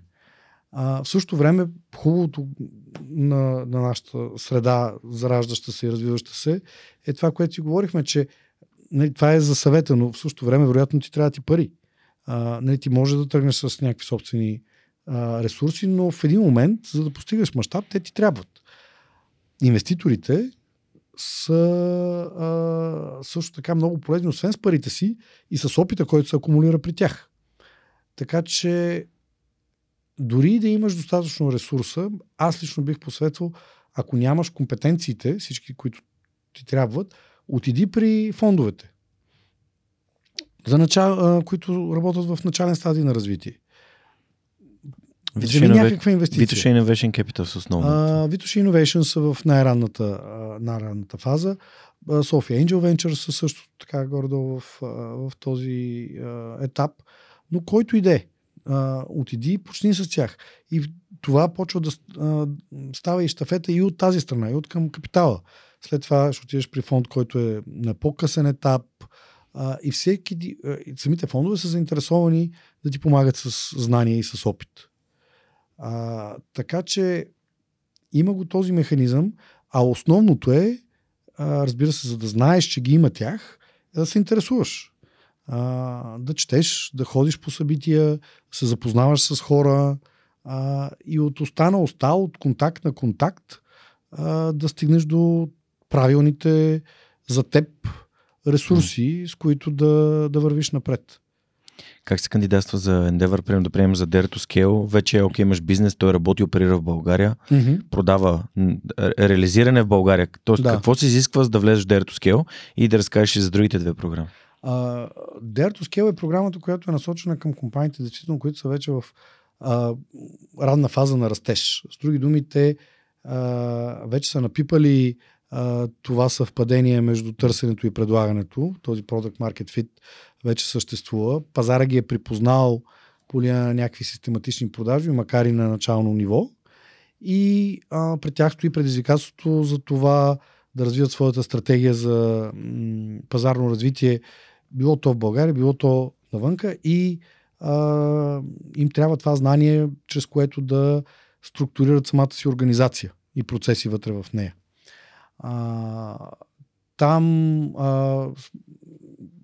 За нас критерия, че имаш това припознаване, да си генерира продажби от поне 200 000 лева за предходната година, в която кандидатстваш, и да минеш през няколко събеседвания с нашите ментори, с нашите членове на борда и екипа, през които да установим, че твоя профил като бизнес и основател съвпада с това, което ние търсим. Във всичките ни програми, не само в Dare to Scale. То е разделено на две части. От страна на бизнеса ние търсим компаниите да оперират мащабируем бизнес модел, за да постигнат този ефект, за който говорим. Продукт. Не е задължително. В смисъл, услугите също по-трудно, но също подлежат на мащабиране. Примерно при нас една от компаниите в глобалната мрежа е Scale Focus, да речем, която е абсолютно сервис компания.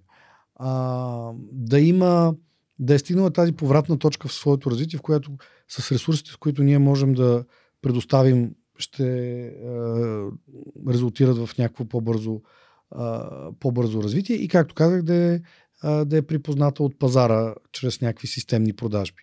А от страна на предприемача, на хората зад бизнеса, това, което търсим, е това да са хора с амбиция, които искат да се развиват и да порасва бизнеса им. Не, че има нещо лошо в така наречените лайфстайл бизнеси, но това не съвпада с нашата мисия, как да кажа. Да, лайфстайл бизнеси са бизнесите, които имат за цел, нека да обясним, това просто да ти генерират приходи, с които ти си живееш. Да живееш добре. Да. Тоест не такива, които могат да стават, мащабирането става въпрос да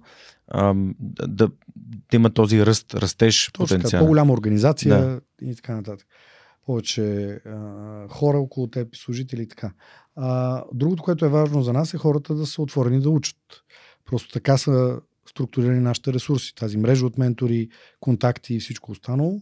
И ако всичко мога, всичко знам, няма да сме много полезни в работата си с тези компании. И третото, което е много важно и най-важното за нас, няколко пъти го споменавахме, е да имаш тази нагласа, този менталитет да връщаш обратно към средата по един или друг начин.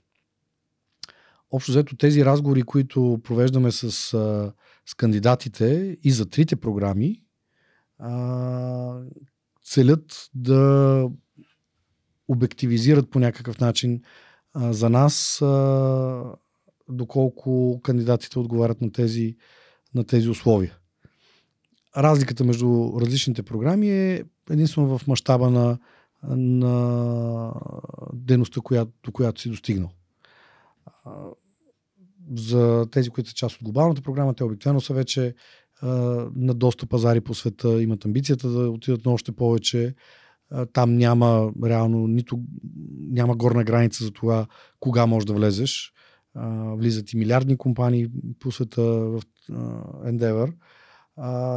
Тези, които са в регионалната ни програма, са горе-долу по средата. Те може би вече са направили излъз в един или два пазара наоколо. Още нямат яснота как това може да продължи нататъка и нашата работа и роля е евентуално да им помогнем това да стане по-устойчива стратегия. Супер. Благодаря ти, че обясни и описа по този много детайлен начин какво точно прави Endeavor и каква е функцията и ролята и какви са възможностите. Тук мисля, че е добър момент да отидем към една страхотна компания, която започна като български стартъп в сферата на електронната търговия и се присъедини към Yotpo, компания, която е много разпознаваема и защо в световен план. Именно Yotpo България, нали, които са разработват продукта SMS Bump. Хората в екипа на Yotpo могат да зададат въпроси на моите гости. Първият въпрос, който сме получили за теб е: какви лични качества са ти нужни, за да се задържиш 17 години на едно и също работно място, както вие сте направили с PricewaterhouseCoopers? Какви лични качества? Не знам, защо са ме търпяли толкова дълго време. Не знам. Защо теб да са те търпяли? Да.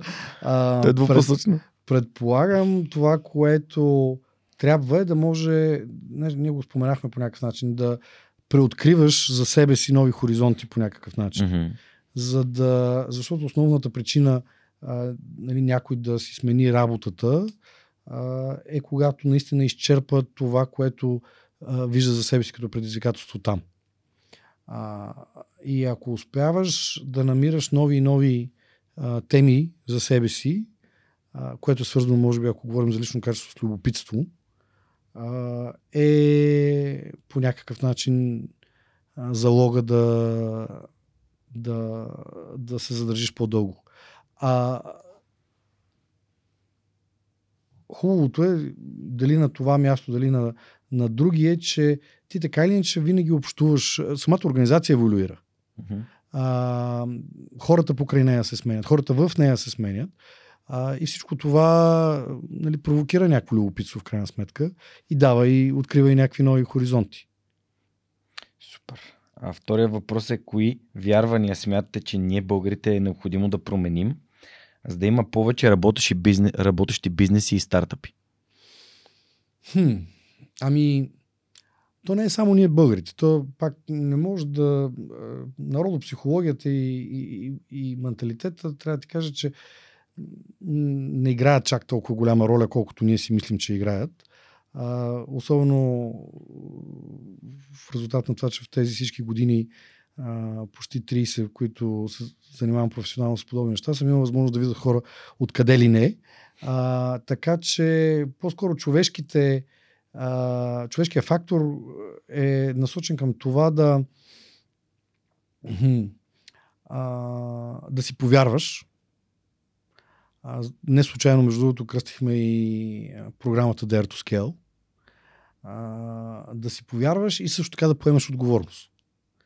Както си говорихме. Нали? Отговорността да захванеш нещо и да упорстваш в реализацията му, учейки се в крачка.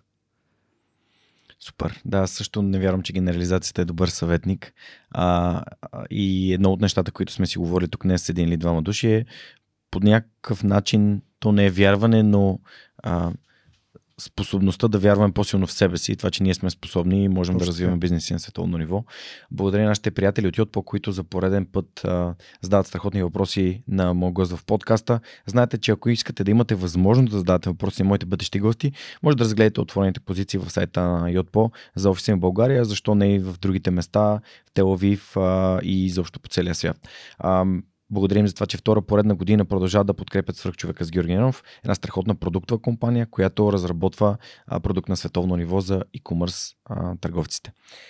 Следващото нещо, което съм си записал да те питам, е свързано с, разбира се, книгите. Знаеш, че това е един от най-ценните ресурси за предприемачите. С Васко и на живото събитие, преди това, както и всички мои гости, винаги си говорим за книги, които те биха могли да препоръчат. Дали са им помогнали за професионален и в личен план, нещо, което наистина е било ценно. Ти кои книги би препоръчал? Ами сега мога да се гмурна в темата с бизнес литературата.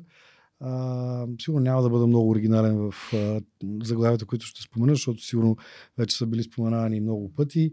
Give and Take, между другото, е едно от заглавията, което присъства и в библиотеката ни в офиса в Endeavor. Ние имаме това начинание да купуваме всички книги, които някой от нашите ментори ни е препоръчал и съответно инициатива в екипа те да бъдат четени и споделени с останалите. За да се опитам да бъда оригинален, по-скоро бих казал, че има много истини, които хората могат да намерят и в художествена литература. Или литература, която не е задължително да ти дава конкретни рецепти и предписания за това какво и как трябва да направиш. Ако трябва да споменем примерно някои от книгите, които напоследък са минали през ръцете ми, с оглед на така турбулентното ни настояще, се зачетох в 21 урока от 21 век на Ювал Харари. Винаги е добре да малко да отстъпиш една крачка назад и страни и да видиш нечи друг поглед върху бъдещето. Това помага, как да кажа, да формулираш за себе си и да калибрираш ценностите си и да се опиташ да провидиш някакви трендове напред. Не мога да не спомена, разбира се, тези дни и времеубежището на Георги Господинов. Разбира се, в смисъл, първо, че много е важно това, че по някакъв начин България е на картата с подобен феномен, подобно събитие, нали, литературно. Говориш за наградата на Букър, нали? На Букър, да, точно така. Но и самата книга е много замисляща. Много замисляща, пак с оглед още не съм я прочел, но с оглед на настоящето ни. Така че си струва. Като цяло обобщението ми е това, трябва винаги да има здравословен микс между бизнес литература и художествена литература, за да можеш да оценяваш различни аспекти и на живота си, и на това, което вършиш в крайна сметка. Защото това, което правим като бизнес, то не е друг живот. То е същия живот. Ценностите ни не са различни, когато правим бизнес и когато се прибираме вкъщи. Заради това е важно да ги съчетаваме тези неща. Няма да забравя в епизод 55 Христо Христов, изпълнителен директор на Дарик и част от съосновател на HR Capital и борда на Endeavor, беше препоръчал Граф Монте Кристо. Така че ето една препратка към стар епизод. Идеален пример за предприемачество, ако питаш мене. Да, за това нещо, че е визия, упоритост и находчивост. Така е, и всъщност втория епизод на Свръхчовека на живо ще бъде с Христо Христов. Така че се надявам този епизод, когато се случи, хората да дадат обратна връзка как е било това събитие с тях. Рубриката с книгите ни е спонсорство и партньорство с една друга компания от Dare to Scale на Endeavor. Става въпрос за StorPool, които си усиновиха тази рубрика и ни подкрепят, защото те вярват също, че трябва да се четат книги и тези книги развиват хората в екипите и не само. Ако искате да разберете повече за StorPool, изслушайте епизода 298 с Боян Иванов, който е един от основателите на компанията, и ако искате да видите всички препоръчени книги, отидете на сайта на Свръхчовека, /регистър. В регистъра на всички препоръчени книги, той също е осиновен от нашите приятели от StorPool Storage, така че благодарим за това, че подкрепят Свръхчовека с Георгиенов да разказва истории като днешната на Момчил и не само. Следващия ми въпрос е свързан с... Всъщност, като си говорихме за книги, сега следващия въпрос е: слушаш ли подкасти по време на събитието на живо? Зарко от Телерик Мафия казам, нали, аз тук примерно слушам Дария Васио, там е един час, но straight to the point, нали, директно по същество. Ти имаш ли подкасти, които следиш? Не съм много добър в това отношение, признавам си. Остани, че вечер, когато ти е времето, когато имаш някакво време за себе си, вече по-трудно възприемаш, когато си уморен, тези неща, и обикновено успявам да слушам подкасти, когато лета на по-дълга дестинация някъде. Тогава имаш времето малко да се съсредоточиш върху тези неща. Не е като, нали, да не слушам, опитвам се да влизам в тази тематика. В този смисъл бих препоръчал Masters of Scale на Рид Хофман, който е част и от борда на глобалния борд на Endeavor. Рид Хофман е създателя на LinkedIn и PayPal, и към момента съдружник в Greylock, един от големите инвестиционни фондове. Кое друго, мастер-клас е, бих казал, много интересен източник на така на синтезирано знание. Твоя, разбира се, в смисъл интересните истории, които излизат от това, което от твоите гости, и въобще всеки в своята си тема може да намери много голямо разнообразие от хубави ресурси, които трябва да слушаш. Пожелавам всеки да има повече време и енергия да ги прави повече от мене. Да. Благодаря ти за тези препоръки. Аз не съм слушал Masters of Scale, но ще ми бъде много интересно, тъй като Рид Хофман и LinkedIn като мрежа са нещо много интересно, и изобщо как откриваш друг пазар, нали, на социалните мрежи. LinkedIn е доста интересен феномен в тази посока. Аз тук искам да препоръчам, разбира се, и подкаста на английски на нашите приятели от Hacksoft, който се казва Hackcast, и в него те разказват за това как се една софтуерна компания прави бизнес последния сезон, в трети сезон на подкаста, и как отговарят на всички казуси от типа на как правим пари, как изкуствен интелект може да промени или да помогне, или да попречи на една софтуерна компания да пише и да създава софтуер, как да създаваме нови софтуерни проекти, как намираме нови клиенти, как продаваме услугите си и как спираме да работим с някой клиент. Нашите приятели от Hacksoft правят страхотни събития, като HackConf, който в момента е на трупчета, но все пак се надявам съвсем скоро да случи отново. И им благодаря за това, че помагат на Свръхчовека и го подкрепят. Абонирайте се за техния подкаст, който може да намерите и в YouTube, и може да станете части от тяхната томбола за награда, клавиатура за програмисти. Аз самия съм се абонирал и се надявам аз да е спечеля, но от 1000 човека вероятността ще бъде доста малка. Благодаря ти за тези препоръки, и само да кажа, че техните съоснователи Ивайл Бачваров и Радо Георгиев са гостували в 115 и в 347 епизод, ако искате да разберете малко повече за това какви хора създават такъв тип компания. Следващия ми въпрос е свързан и с нашите домакини, нали, от Aula, които са платформата за софтуерни обучения. Има ли софтуер, който ти помага да работиш по-ефективно, да работиш по-добре, и който би обърнал внимание на хората да инвестират, може би, време и усилия да го проучат? Мисля, аз трябва да си призная, че съм относително технически профан. Не знам дали е така поколенчески проблем или просто достатъчно, липсва ми достатъчно упоритост да вляза, но както и да, разбира се, ти трябват инструменти, с които да организираш и да оптимизираш времето си. Трябва да си призная, че това, което ръководи живота ми е календара, нали, Google календара, естествено. И тодолиста винаги е в имейла. Но да, неща като комуникационните платформи, през които работим, напоследък голям тема за нас, включително в офиса е именно този workflow, как го структурираме, организираме. Поток от работа. Да, и как си взаимодействаме помежду си като екип. И действително неща като Trello опитваме се да използваме по-активно, за да проследяваме по някакъв начин тази групова динамика и прогреса на проектите, с които работим.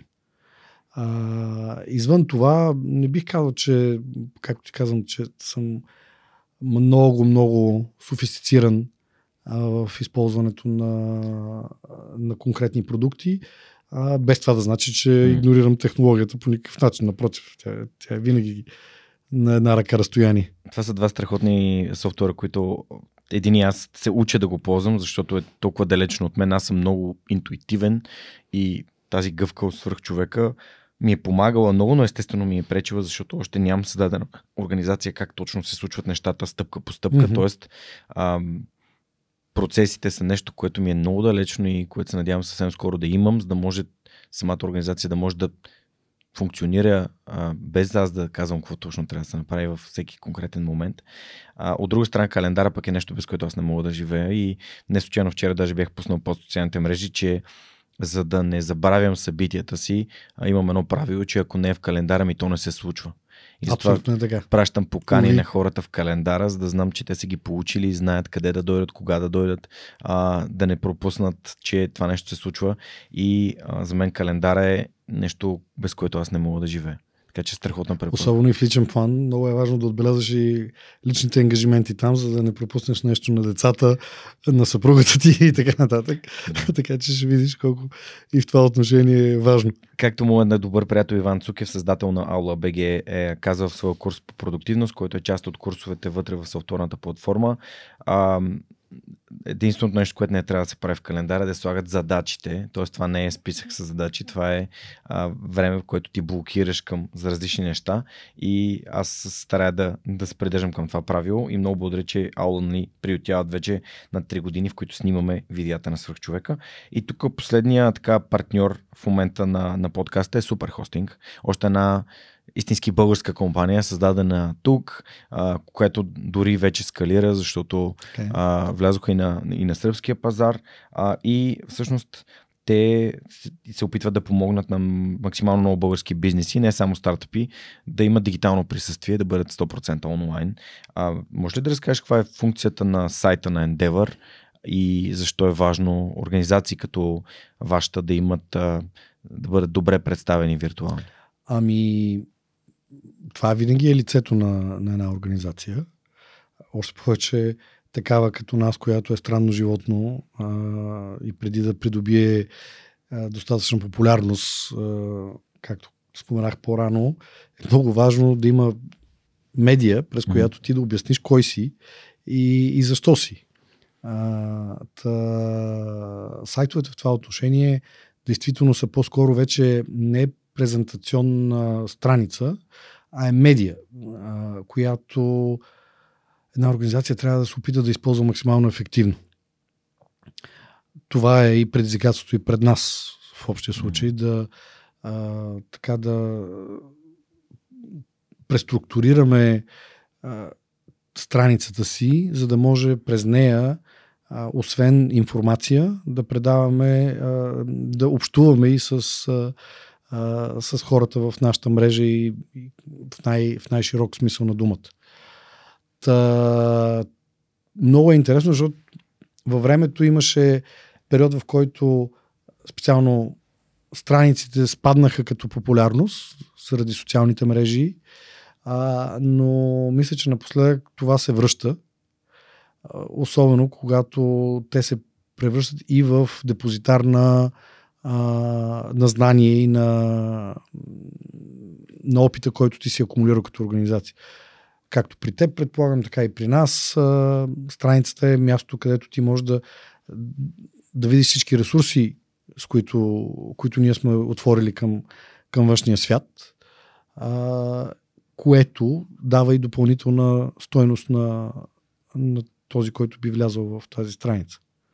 Благодаря ти, много добре и много детайлно го описа, и се радвам, че така разглеждаш, нали, разбираш важността за сайта, защото смятам, че имаме и тая посока какво да научим като бизнеси, точно тази представителност и даването на допълнителна качествена стойност на информация, която да кара хората да разбират повече за нас, да имат по-голямо доверие. И благодаря на Суперхостинг за това, че подкрепят Свърхчовека. И ако искате да получавате линкове за различни интересни статии, които идват от техния блог, може да се абонирате за имейл бюлетина на Свърхчовекът, където всеки месец аз трябва да изпращам нещо, което съм си харесал в блога им. Супер.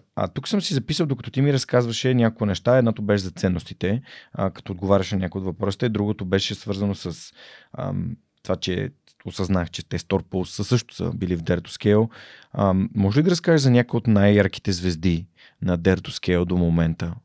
Тези сезони, които сте създали. Рискувам да обида някой. Нещо, за което не се знае. При всички положения Бояна е, между другото, един от най-любопитните и любопитстващи хора. Не случайно, може би, са си припознали и рубриката с книгите, защото наистина това, за което си говорихме, едно от основните качества на един предприемач да е любопитен, в него е много силно изразено. Най-малкото поради факта, че StorPool не е нито малка, нито млада компания и въпреки това той кандидатства за Dare to Scale, което пак казваме е програмата, най-ранната ни програма.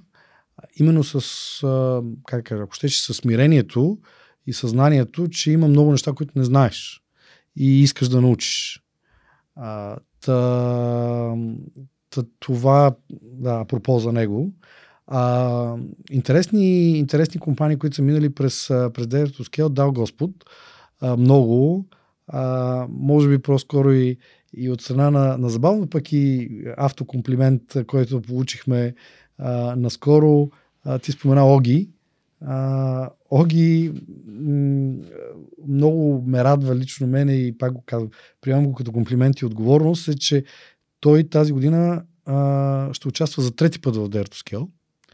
Той първо с брошура БГ. Първо с брошура БГ, с проспекто, кандидатства, всъщност той кандидатства за глобалната програма първо и не беше прият на международен селекционен панел поради мащаб на този етап, на който той присъстваше, кандидатстваше и така нататък.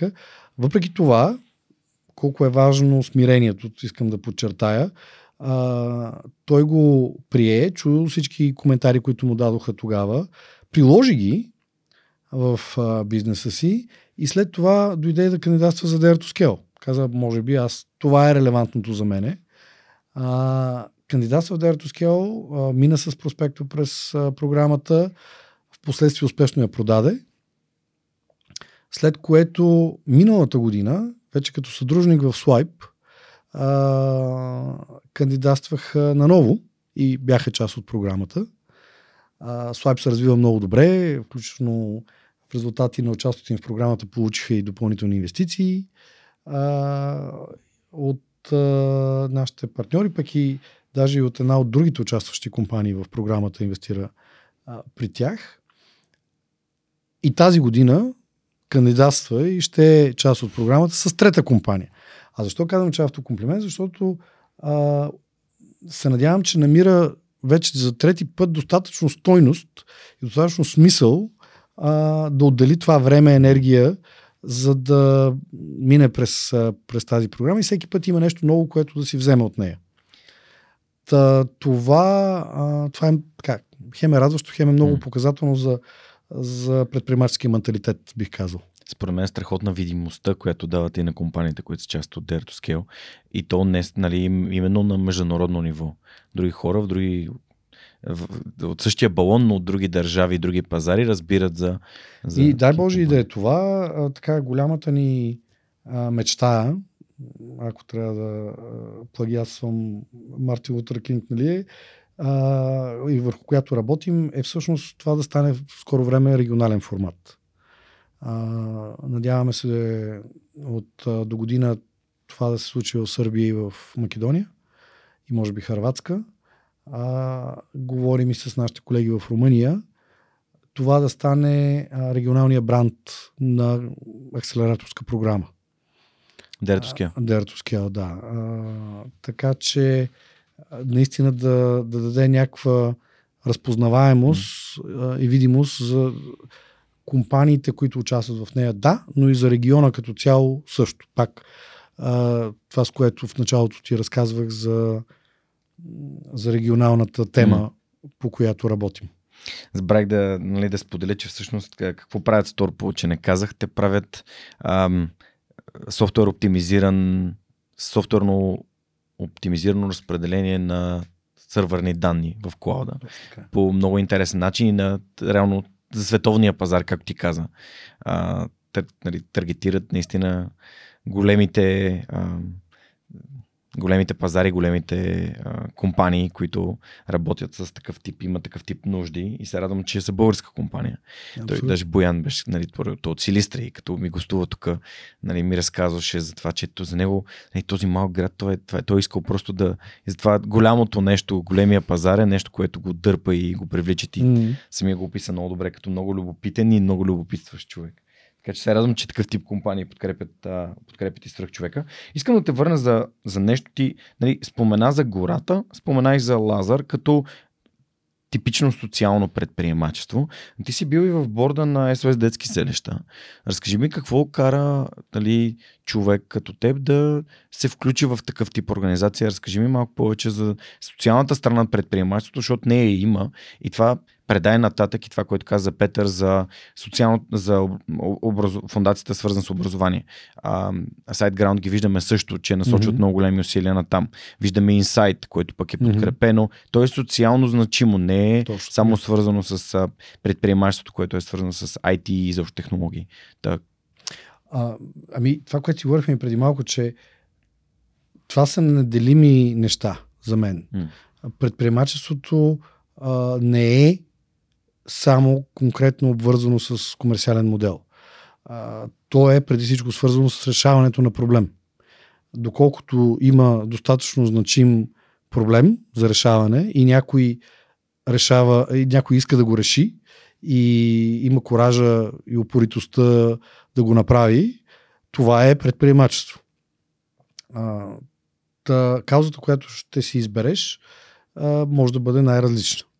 В този смисъл социалното предприемачество то не се управлява от някакви други правила и закони.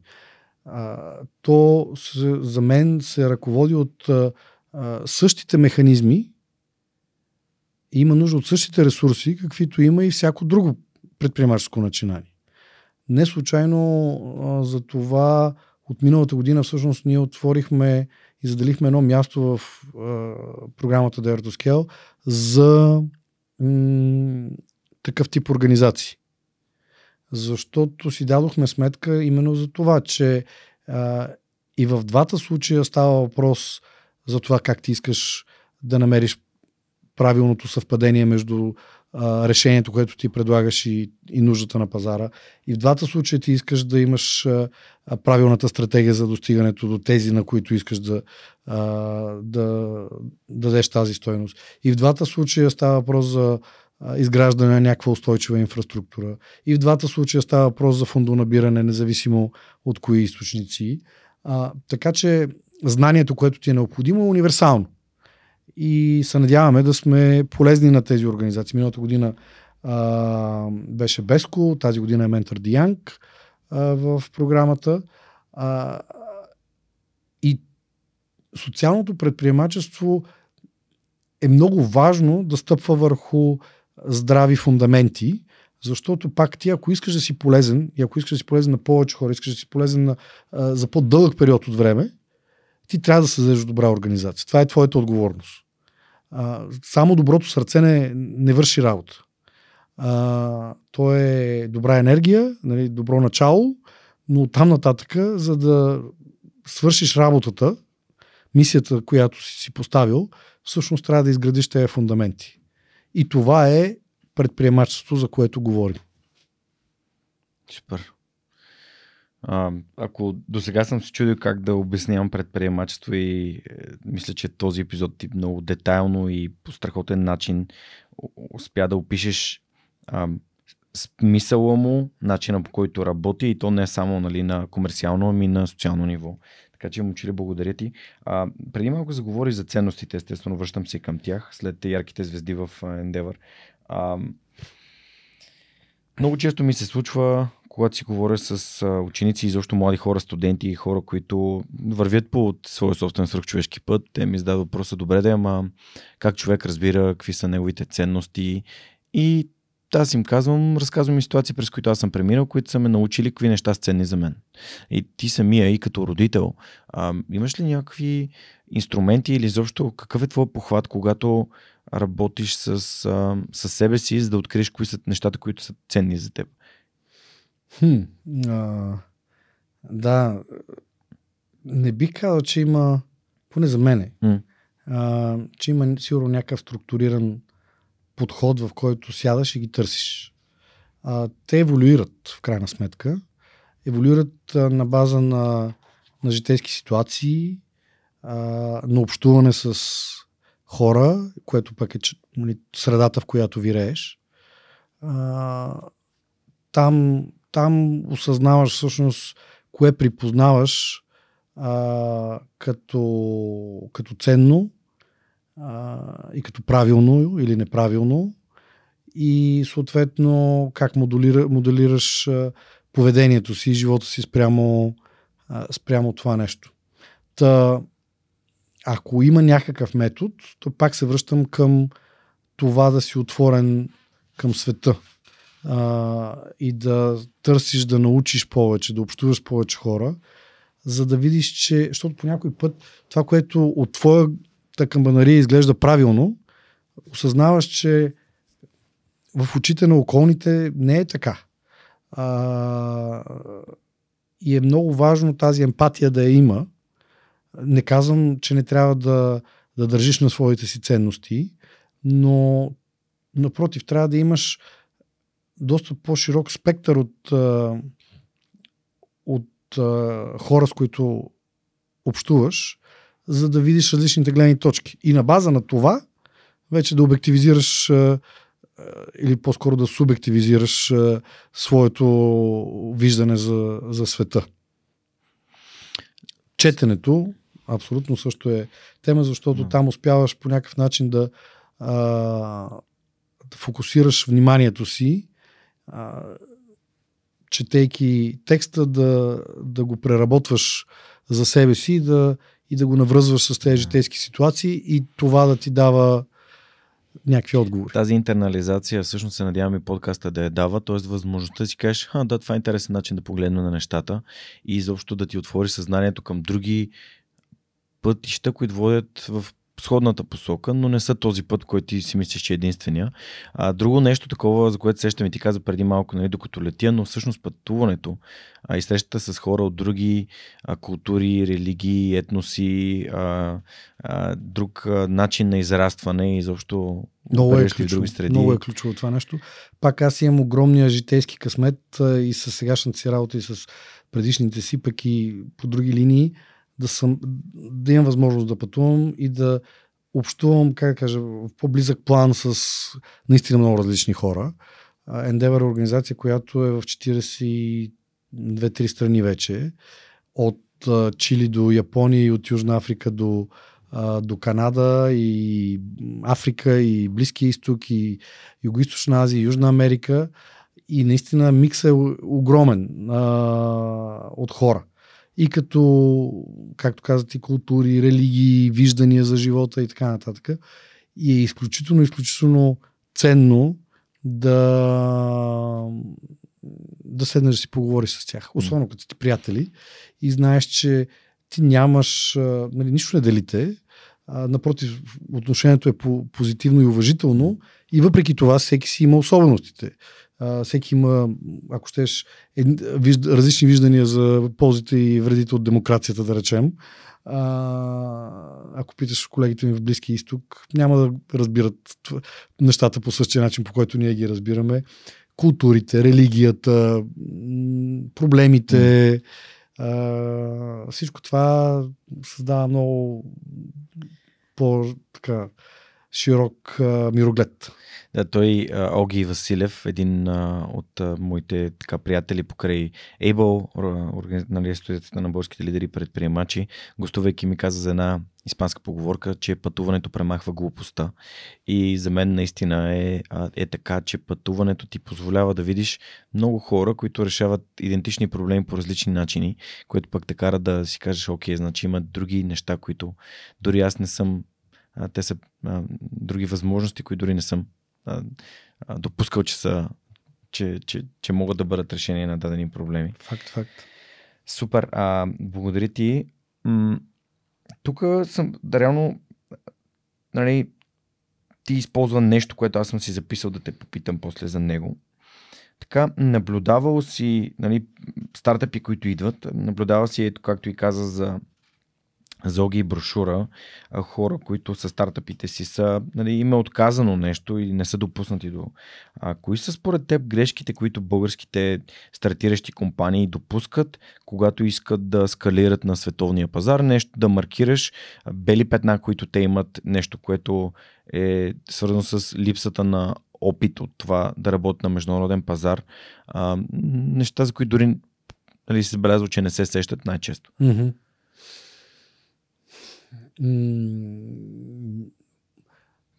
Подценяването на различията и това да се опитваш да прилагаш същия тертип, същия модел, по който правиш нещо на едно място, да го прилагаш на друго.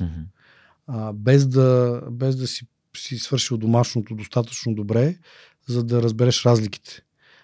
Няма лошо, нали, основата да е една и съща, но нюанси винаги има в картинките, в различните пазари. И трябва да си направиш това домашно, за да можеш да си адекватен всъщност спрямо нуждите на този пазар. И това е, ако щеш, някаква доза арогантност, която негативния смисъл, не на това, което говорихме предишния път, да мислиш, че света е еднакъв навсякъде. Не е. И заради това любопитството, за което говорихме, е важно. Mm-hmm. Да вникнеш. Поне спомена Antelope Audio, примерно те, говорим с тях, имат желание, им помагаме да отворят офис в Колумбия. Ами Игор, без да е ходил в Колумбия, ме впечатли, че той знаеше менюто в ресторантите какво е. Кои университети са добри, как се стига от точка А до точка Б с различен транспорт, нали, защото просто беше любопитен и седнал и го научил това предварително, за да разбере дали всъщност може да реализира това нещо там. Това може би е много важно и не бива да се подценя. Другото е пак смелостта. В смисъл, да не си поставяш сам ограниченията. Да си кажеш, къде компания от България, нали, може да направи това нещо? И пак не е като да не съм виждал и компании от Уругвай, нали, да са... Между Уругвай е много добро място за предприемачество напоследък, да стават еднорози. Компании от Ливан, Южна Африка, където социално-икономическата или политическата обстановка е такава, че ние само може да всеки ден да благодарим на какво място сме се родили. И въпреки това хората успяват. В крайна сметка. Значи Можеш, ако значи трябва. Те могат и ние можем. Абсолютно. Добре, това е това, което казваше много готино и аз тук сещам веднага и за Decibel, които казват с опита си да навлезат в американския пазар, как сещат някакви хора и те им казват, о, не. И тук в Америка не се прави така и те казват, правиме го. Правим, да. Ние пък ще го направим и то работи. И така, че има и, както казва и Шварценегер, нали, ако някой не го е направил, значи аз съм първия, който ще го направи. Тоест има и тази възможност и това, че при един човек нещо не е сработило, не значи, че при другите не би работило. И при нас, слава богу, имаме бая такива примери, включително от българските. Байфар. Нали? Да, Байфар, да. От къде на къде ще направиш глобален моден бранд от България? Еми, надявам скоро да ги чуе тя. Факта е, че стана. Дронамикс, откъде на къде, нали, българска компания ще направи успешен бизнес модел, който да революционаризира логистичния бизнес. Както казваш ти, щом никой друг не го е направил, значи ти ще бъдеш първия. Ендуросат, Райчо, по същия начин. Нали? Космическа индустрия в България. На фона на гиганти като Щатите, Япония, Китай, Индия и така нататък, Израел, Европа, нали, сама по себе си. Дори там не е една държава с развита космическа индустрия, там ти имаш Европейска космическа агенция, нали, като цяло, защото е толкова комплексно и сложно това нещо. И изведнъж Райчо е един от така важните играчи в неговия сегмент на тази индустрия. Сабина беше един от гостите, които обсъждахме за месеца на e-commerce, който направихме с подкрепата на Yotpo преди една година. Надявам се, че в следващия месец на e-commerce, който ще бъде в края на тази година, ще успее да се включи. Тогава имаха турнеи по целия свят и нямаше как да се получи. Но дай малко време, тъй като тя пък е идеален пример за това, че пак стереотипите спрямо женското предприемачество са изключително неправилни, защото казвам и дай малко време, защото тя в момента жонглира между това да се грижи за новороденото си дете, при положение, че има и още две други, и това да развива една много успешна компания. Знаеш, че всичко с времето се става при мен. Да. А тук, нали, разглеждайки списъка с предприемачите в Endeavor, виждам Алекс Рангелов от IPS, да, който също отдавна ми е в списъка. Нали, аз си имам хора, които си набелязвам, това е доста интересно. Аз, нали, някой ден се надявам да имам възможността да седна да си говоря с него. А тук виждам Миро Мирославов от Office R&D, който ми е гостувал. Христо Борисов, излично да казвам, че отдавна е поканен. Той ще си знае кога ще му дойде времето. Ангел от Скапто и Жоро. Нали, Жоро ми е гостувал. Може би сега е времето и Ангел да дойде. Да разкаже как. Защото с Жоро беше доста в началото на подкаста и през това време и Скапто страшно много са пораснали. Знам, че Скапто ще отварят и в Румъния. Живот и здраве, помагаме им и за Сърбия. Това ще бъде страхотно. Просто списка е абсолютно вау от хората, които са в Endeavor, нали, дори само в България мрежата, така че. Така, добра общност се получава и всъщност тя е малка част от интересните хора, нали, които има наоколо. Как опитът ти да разговаряш с такива хора и изобщо опитът ти в стартъп света и света на рисковия капитал те е научил, че ти беше казал какво мотивира хората, че ти било интересно. Сега можеш ли да дадеш някои неща, които си забелязал, че помагат на тези хора да мотивират хората, с които работят? Защото и тези хора обикновено са визионерите, хората, които са лицата на компаниите, те проправят пътя, но отзад супер важно е кои са хората в екипите, които извършват често дейностите. Значи основателите действително са онези луди, които водят армията напред. Нали? Както пише Вазов, лудите те да са живи. Визията е изключително важна. Значи и ние в Endeavor, това е един от критериите, по които подбираме компаниите и предприемачите, с които работим. Защото ние можем да помогнем дори за детайлизирането на стратегията и за нейната реализация най-вече. Това, което не можем да направим, е да дадем на основателите визия. Това е нещо, което те трябва да имат изначално, за да почнем да работим с тях. Така че визата е изключително важна и оттам нататък, както ти каза, нали, въпросът е да събереш правилната армия от съмишленици, които да повярват в тая визия, защото без тая инфраструктура, без тази организация, която да осъществи тази визия, то си остава едно бутиково занимание, нали, и мечта. Тоест ти казваш, че тези хора, тези предприемачи с визиите, те реално са лидерите. Неизбежно. Значи те не свършват цялата работа. Пак това от един момент нататък е организъм, който не може без отделните си части. И това, че основателя е мозъка и очите, да речем, на организацията, не значи, че тя ще бъде успешна без всичките останали крайници и органи на това тяло. Те обаче са тези, които са готови да... Тяхната мисия е да вкарват и енергията в това нещо. И да съберат около себе си правилните хора. Това за мен е основната им задача. Много скоро след тяхното успешно развитие, те осъзнават, че това, с което са започнали, което много ги е кефало в началото да се занимава с продукта си, с услугата си, то вече е извън техните ръце. Поради простите физически ограничения, че ти с двете си ръце и 24 часа можеш да направиш много ограничено количество неща.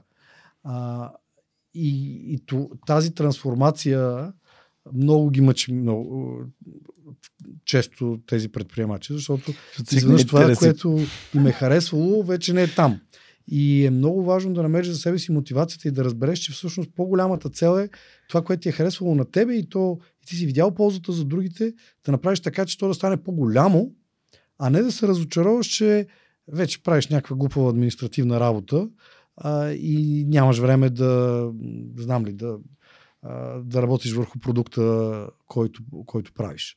Ако го има това нещо и установиш, че другото е твоето, намери си изпълнителният директор, който всъщност да движи напред нещата. Мотивирай го него, така че това да продължи да се развива. Това е твоята мисия, нали? Да го дадеш на по-широк кръг от хора. Супер. В какъв момент успя да разбереш или осъзна за себе си, че средата е толкова важна?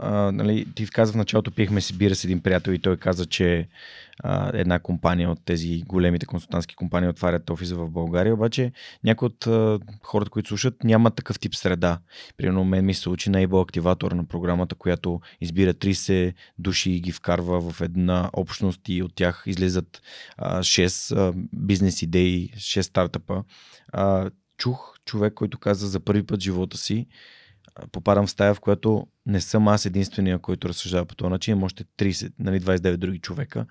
И това за мен, като го чуеш човек между 25 и 35 години, си казваш, че този човек под камък ли е живял. Но аз самия преди 30 си година не бях срещнал добрите примери и хора, с които аз искам да се обкръжавам, защото искам да се вдъхновявам от успеха им и да постигам такъв за себе си. Mm-hmm. Да, кога ти осъзна колко е важно това да се обгражда с тия хора и реално Endeavor е това, нали, създаване на среда. Може би съм имал огромния късмет да не ми се налага да го осъзнавам, а то просто да се е случило. Приятели, нали, нещо наскоро трябваше да си говорихме и обяснявах, че може би едно от най-ценните неща, които ми се е случило в живота, е, че цял живот съм бил заобиколен от по-умни хора от мене. От първи клас нагоре съм бил заобиколен от по-умни хора от мене. И това е среда, която е стимулираща. И единствената моя заслуга е, че в един момент съм си дал сметка, че това е така. И съм го осъзнал като нещо полезно и важно. И оттам нататък си почнал да търсиш още и още такива. В момента, в който осъзнаеш нуждата от това каква среда ти трябва, и то пак е свързано с любопитството и с желанието да видиш повече, да разбереш повече, да научиш повече и различните гледни точки. И пак се връщам към този емоционален връх за мен миналата година с Увекин. Това се опитах да кажа и тогава на децата, че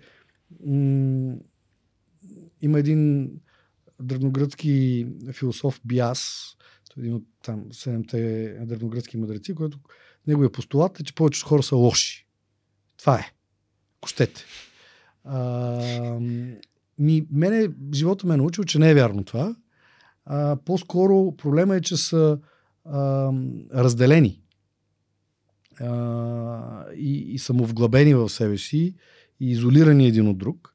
И в момента, в който ти успееш да ги свържеш, тези точки помежду им, в някакво съзвездие, тогава се ражда нещо много добро. Ражда се общност, ражда се среда. И тя е самозахранваща се среда, защото аз ти дам нещо, ще взема от тебе нещо. Без това да е транзакция, нали? Да трябва винаги да изравняваме салдото. Това е самозахранващ се механизъм. И то не случайно и в природата е така, нали, многоклетъчните организми, те търсят да се съединяват, едноклетъчните търсят да се съединяват с многоклетъчни, за да произведат, нали, някакво разумно същество като нас в крайна сметка. И това ти е начина. Това е малко като родителството, не е ли? Даваш нещо, но не транзакционно, ти даваш и ти същевременно получаваш. Родителството, това е априори. Нали, ти го даваш, защото това е най-голямото нещо, което си получил в крайна сметка. Учиш ли или показваш ли на твоите деца, че един вид, че е хубаво да бъдат предприемачи, или всъщност как им помагаш да откриват своя път? Не. В смисъл, когато не се става предприемач, когато се говори за предприемачество. С говорене не става. Нали? По-скоро, ако има нещо, за което си говориме, е за това как си полезен. Какъв проблем ще решиш? Как ще го решиш? Ценностите за това дали мислиш само за себе си или и за брат си, и за сестра си, нали, в нашия случай в семейството. Защото това са тези предпоставки, които в последствие те водят до това нещо. Най-вече тая упоритост за това, че нещата не се случват от само себе си. Никой не ти е длъжен. Този тип неща си говорим с опитвам да си говоря с децата. Надявам се да ги чуват, или то там е. Надявам се, че количествените натрупвания ще доведат до качествени изменения в един момент. Това в крайна сметка някой ден ще ги формира като предприемачи, независимо дали с комерциална цел, дали с социална цел, или в това да реализират някакъв личен план за нещо си. Да, не е самоцелно това да създаваме предприемачи и всеки човек е. Да, всеки го влече различно нещо. Много ми харесва това, че ти си направил такъв тип реч пред завършващите уикенд, и всъщност веднага тук препратката в моето съзнание беше Стив Джобс и неговата знаменита реч в Станфорд, в която казва, че когато гледаме напред, никога не можем да разберем какъв е пътя ни, но когато се обърнем назад, винаги можем да свържем точките. И тези точки, които са ни помагали, като едно топче в флипера, да се движим натам, на където се намираме в момента. Между да, съвсем замисля, че съм го плагиатствал. Тая част я бях пропуснал. По-скоро ми беше илюстрацията пак за ползите и смисъла на сводничеството, когато им обяснявах за свързването на точките. Но да, това е някаква универсална такава сигурно теза и истина, която надявам се хората вече млади хора от това поколение да осъзнават, нали, за себе си. И като сме заговорили за сводничество, нали, тук няма как да пропусна да ти направя един специален подарък. Ти си част от Power of BG, нали? Да. Имаш ли една торба ключове на Цончаротев? Не. Ами, понеже Васко беше поръчал над 100 бройки, с които зарадва хората от Power of BG, общността на хората, които създават още по-голям балон на хората, за пример в България. И с един мой близък приятел, който се казва Георги Станоилов, преиздадохме тази книга, която се казва Една турба ключове на автора Цончо Родев, Супер. Който е събрал 12 разказа и новели по истински случаи за достоинството на българина. Има изключителни предприемачи вътре, като имам предвид хората, които са били любопитни, предприемчиви, се борили за нещата, които имат смисъл, и се надявам в нея да намериш много... Заповедай да намериш вдъхновение и да продължаваш с смислените неща. Естествено ще ти я надпиша след мъничко. И ти пожелавам приятно четене и препрочитане. Цончо Родев е човек, който аз съм благодарен на моя приятел Жоро Стоимов от Петка Марани, човек, който ми гостува в подкаста, преоткрих и в момента дочитам неговата друга книга, която е свързана с съединението, а именно изпитание, книга, която пък сега ще преиздадем. Това е, разкриваме една изненада, нещо, което предстои. Книга, която буквално е, онзи ден срещнах човек на улицата и той каза: повярвам ми, тази книга дори е по-добра от Подигото, защото тук се говори за възмъжаването и защото израстването на народа, което е прекрасно и се надявам хората да я оценят по достоинство. Въпреки че той е бил принуден да я напише по време на режима, съответно вътре има разни пришити с бели конци неща, за да бъде одобрена тази книга. Да то това се усеща и се вижда, четейки в нея, те не принадлежат на това място, както са написани, но всеки човек, който се е занимавал с изразяване на каквото и да е по време на режима, може да се припознае. Та, малко става като в фермата на животните и в 1984 и в Бредбъри 451 градуса по Фаренхайт. Но понякога някои неща трябва да бъдат направени, за да се случат и да ги има и да могат да се разказват истории. Вярвам, че тази книга също много ще ти хареса. За финал ти имаш ли нещо, което би искал да допълниш или да споделиш, нещо, което сме пропуснали? Преди всичко да ти благодаря за хубавия разговор. Винаги е много приятно да изкажеш на глас собствените си мисли с надеждата, че те може па да са интересни и полезни на някого.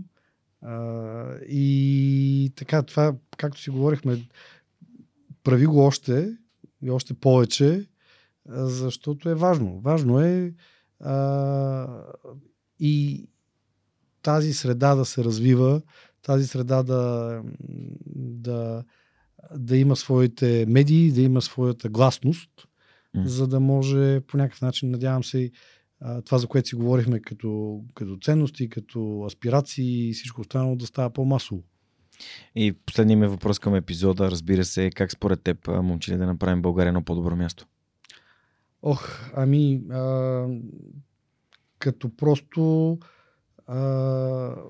упорито и целенасочено работим за това да решаваме всеки един от тези проблеми един по един, всеки ден, защото, пак казвам, това си е наша отговорност. Никой не ни е длъжен за нищо. Да имаме, да се вдигне глава и да се гледа напред, не само в краката, да се гледа напред, да се види по-надалеч и да се начертава път, по който да крачиш. Няма друго. Няма как да стане по друг начин. Супер, благодаря ти. Благодаря ти за усилията, които влагате в Endeavor, да помагате на българските компании да завладяват международните пазари и да ни дават по-голяма видимост за това, че тук има много способни, смели и креативни предприемачи. Благодаря на вас, че бяхте с мен и Момчил Василев, изпълнителен директор на Endeavor България. През миналите 2 часа и половина беше истинско удоволствие да почерпи от неговите знания, нещата, които той сподели за предприемачеството, рисковия капитал, всъщност средата и как да направим България едно по-добро място. Надявам се, че този епизод ви е харесал. Ако това е така, ще се радвам да го споделите с приятели и да разкажете за него или изобщо да ни пишете с вашите коментари, препоръки или изобщо каквото ви дойде на ум. Това е начин, по който може да подкрепите Свръхчовека. Другия начин да го направите е да отидете в сайта на Свръхчовека, в горния десен ъгъл има едно бутонче подкрепени и така може да станете част от общността на Свръхчовека, общност, която се срещаме онлайн един път в месеца, говорим си, помагаме, подкрепяме си и си даваме помощ. Така че ще се радвам това да направите. А за всичко останало, знаете, следващия вторник Свръхчовекът с Георги Ненов ще ви разказва още истории, които вдъхновяват. До тогава!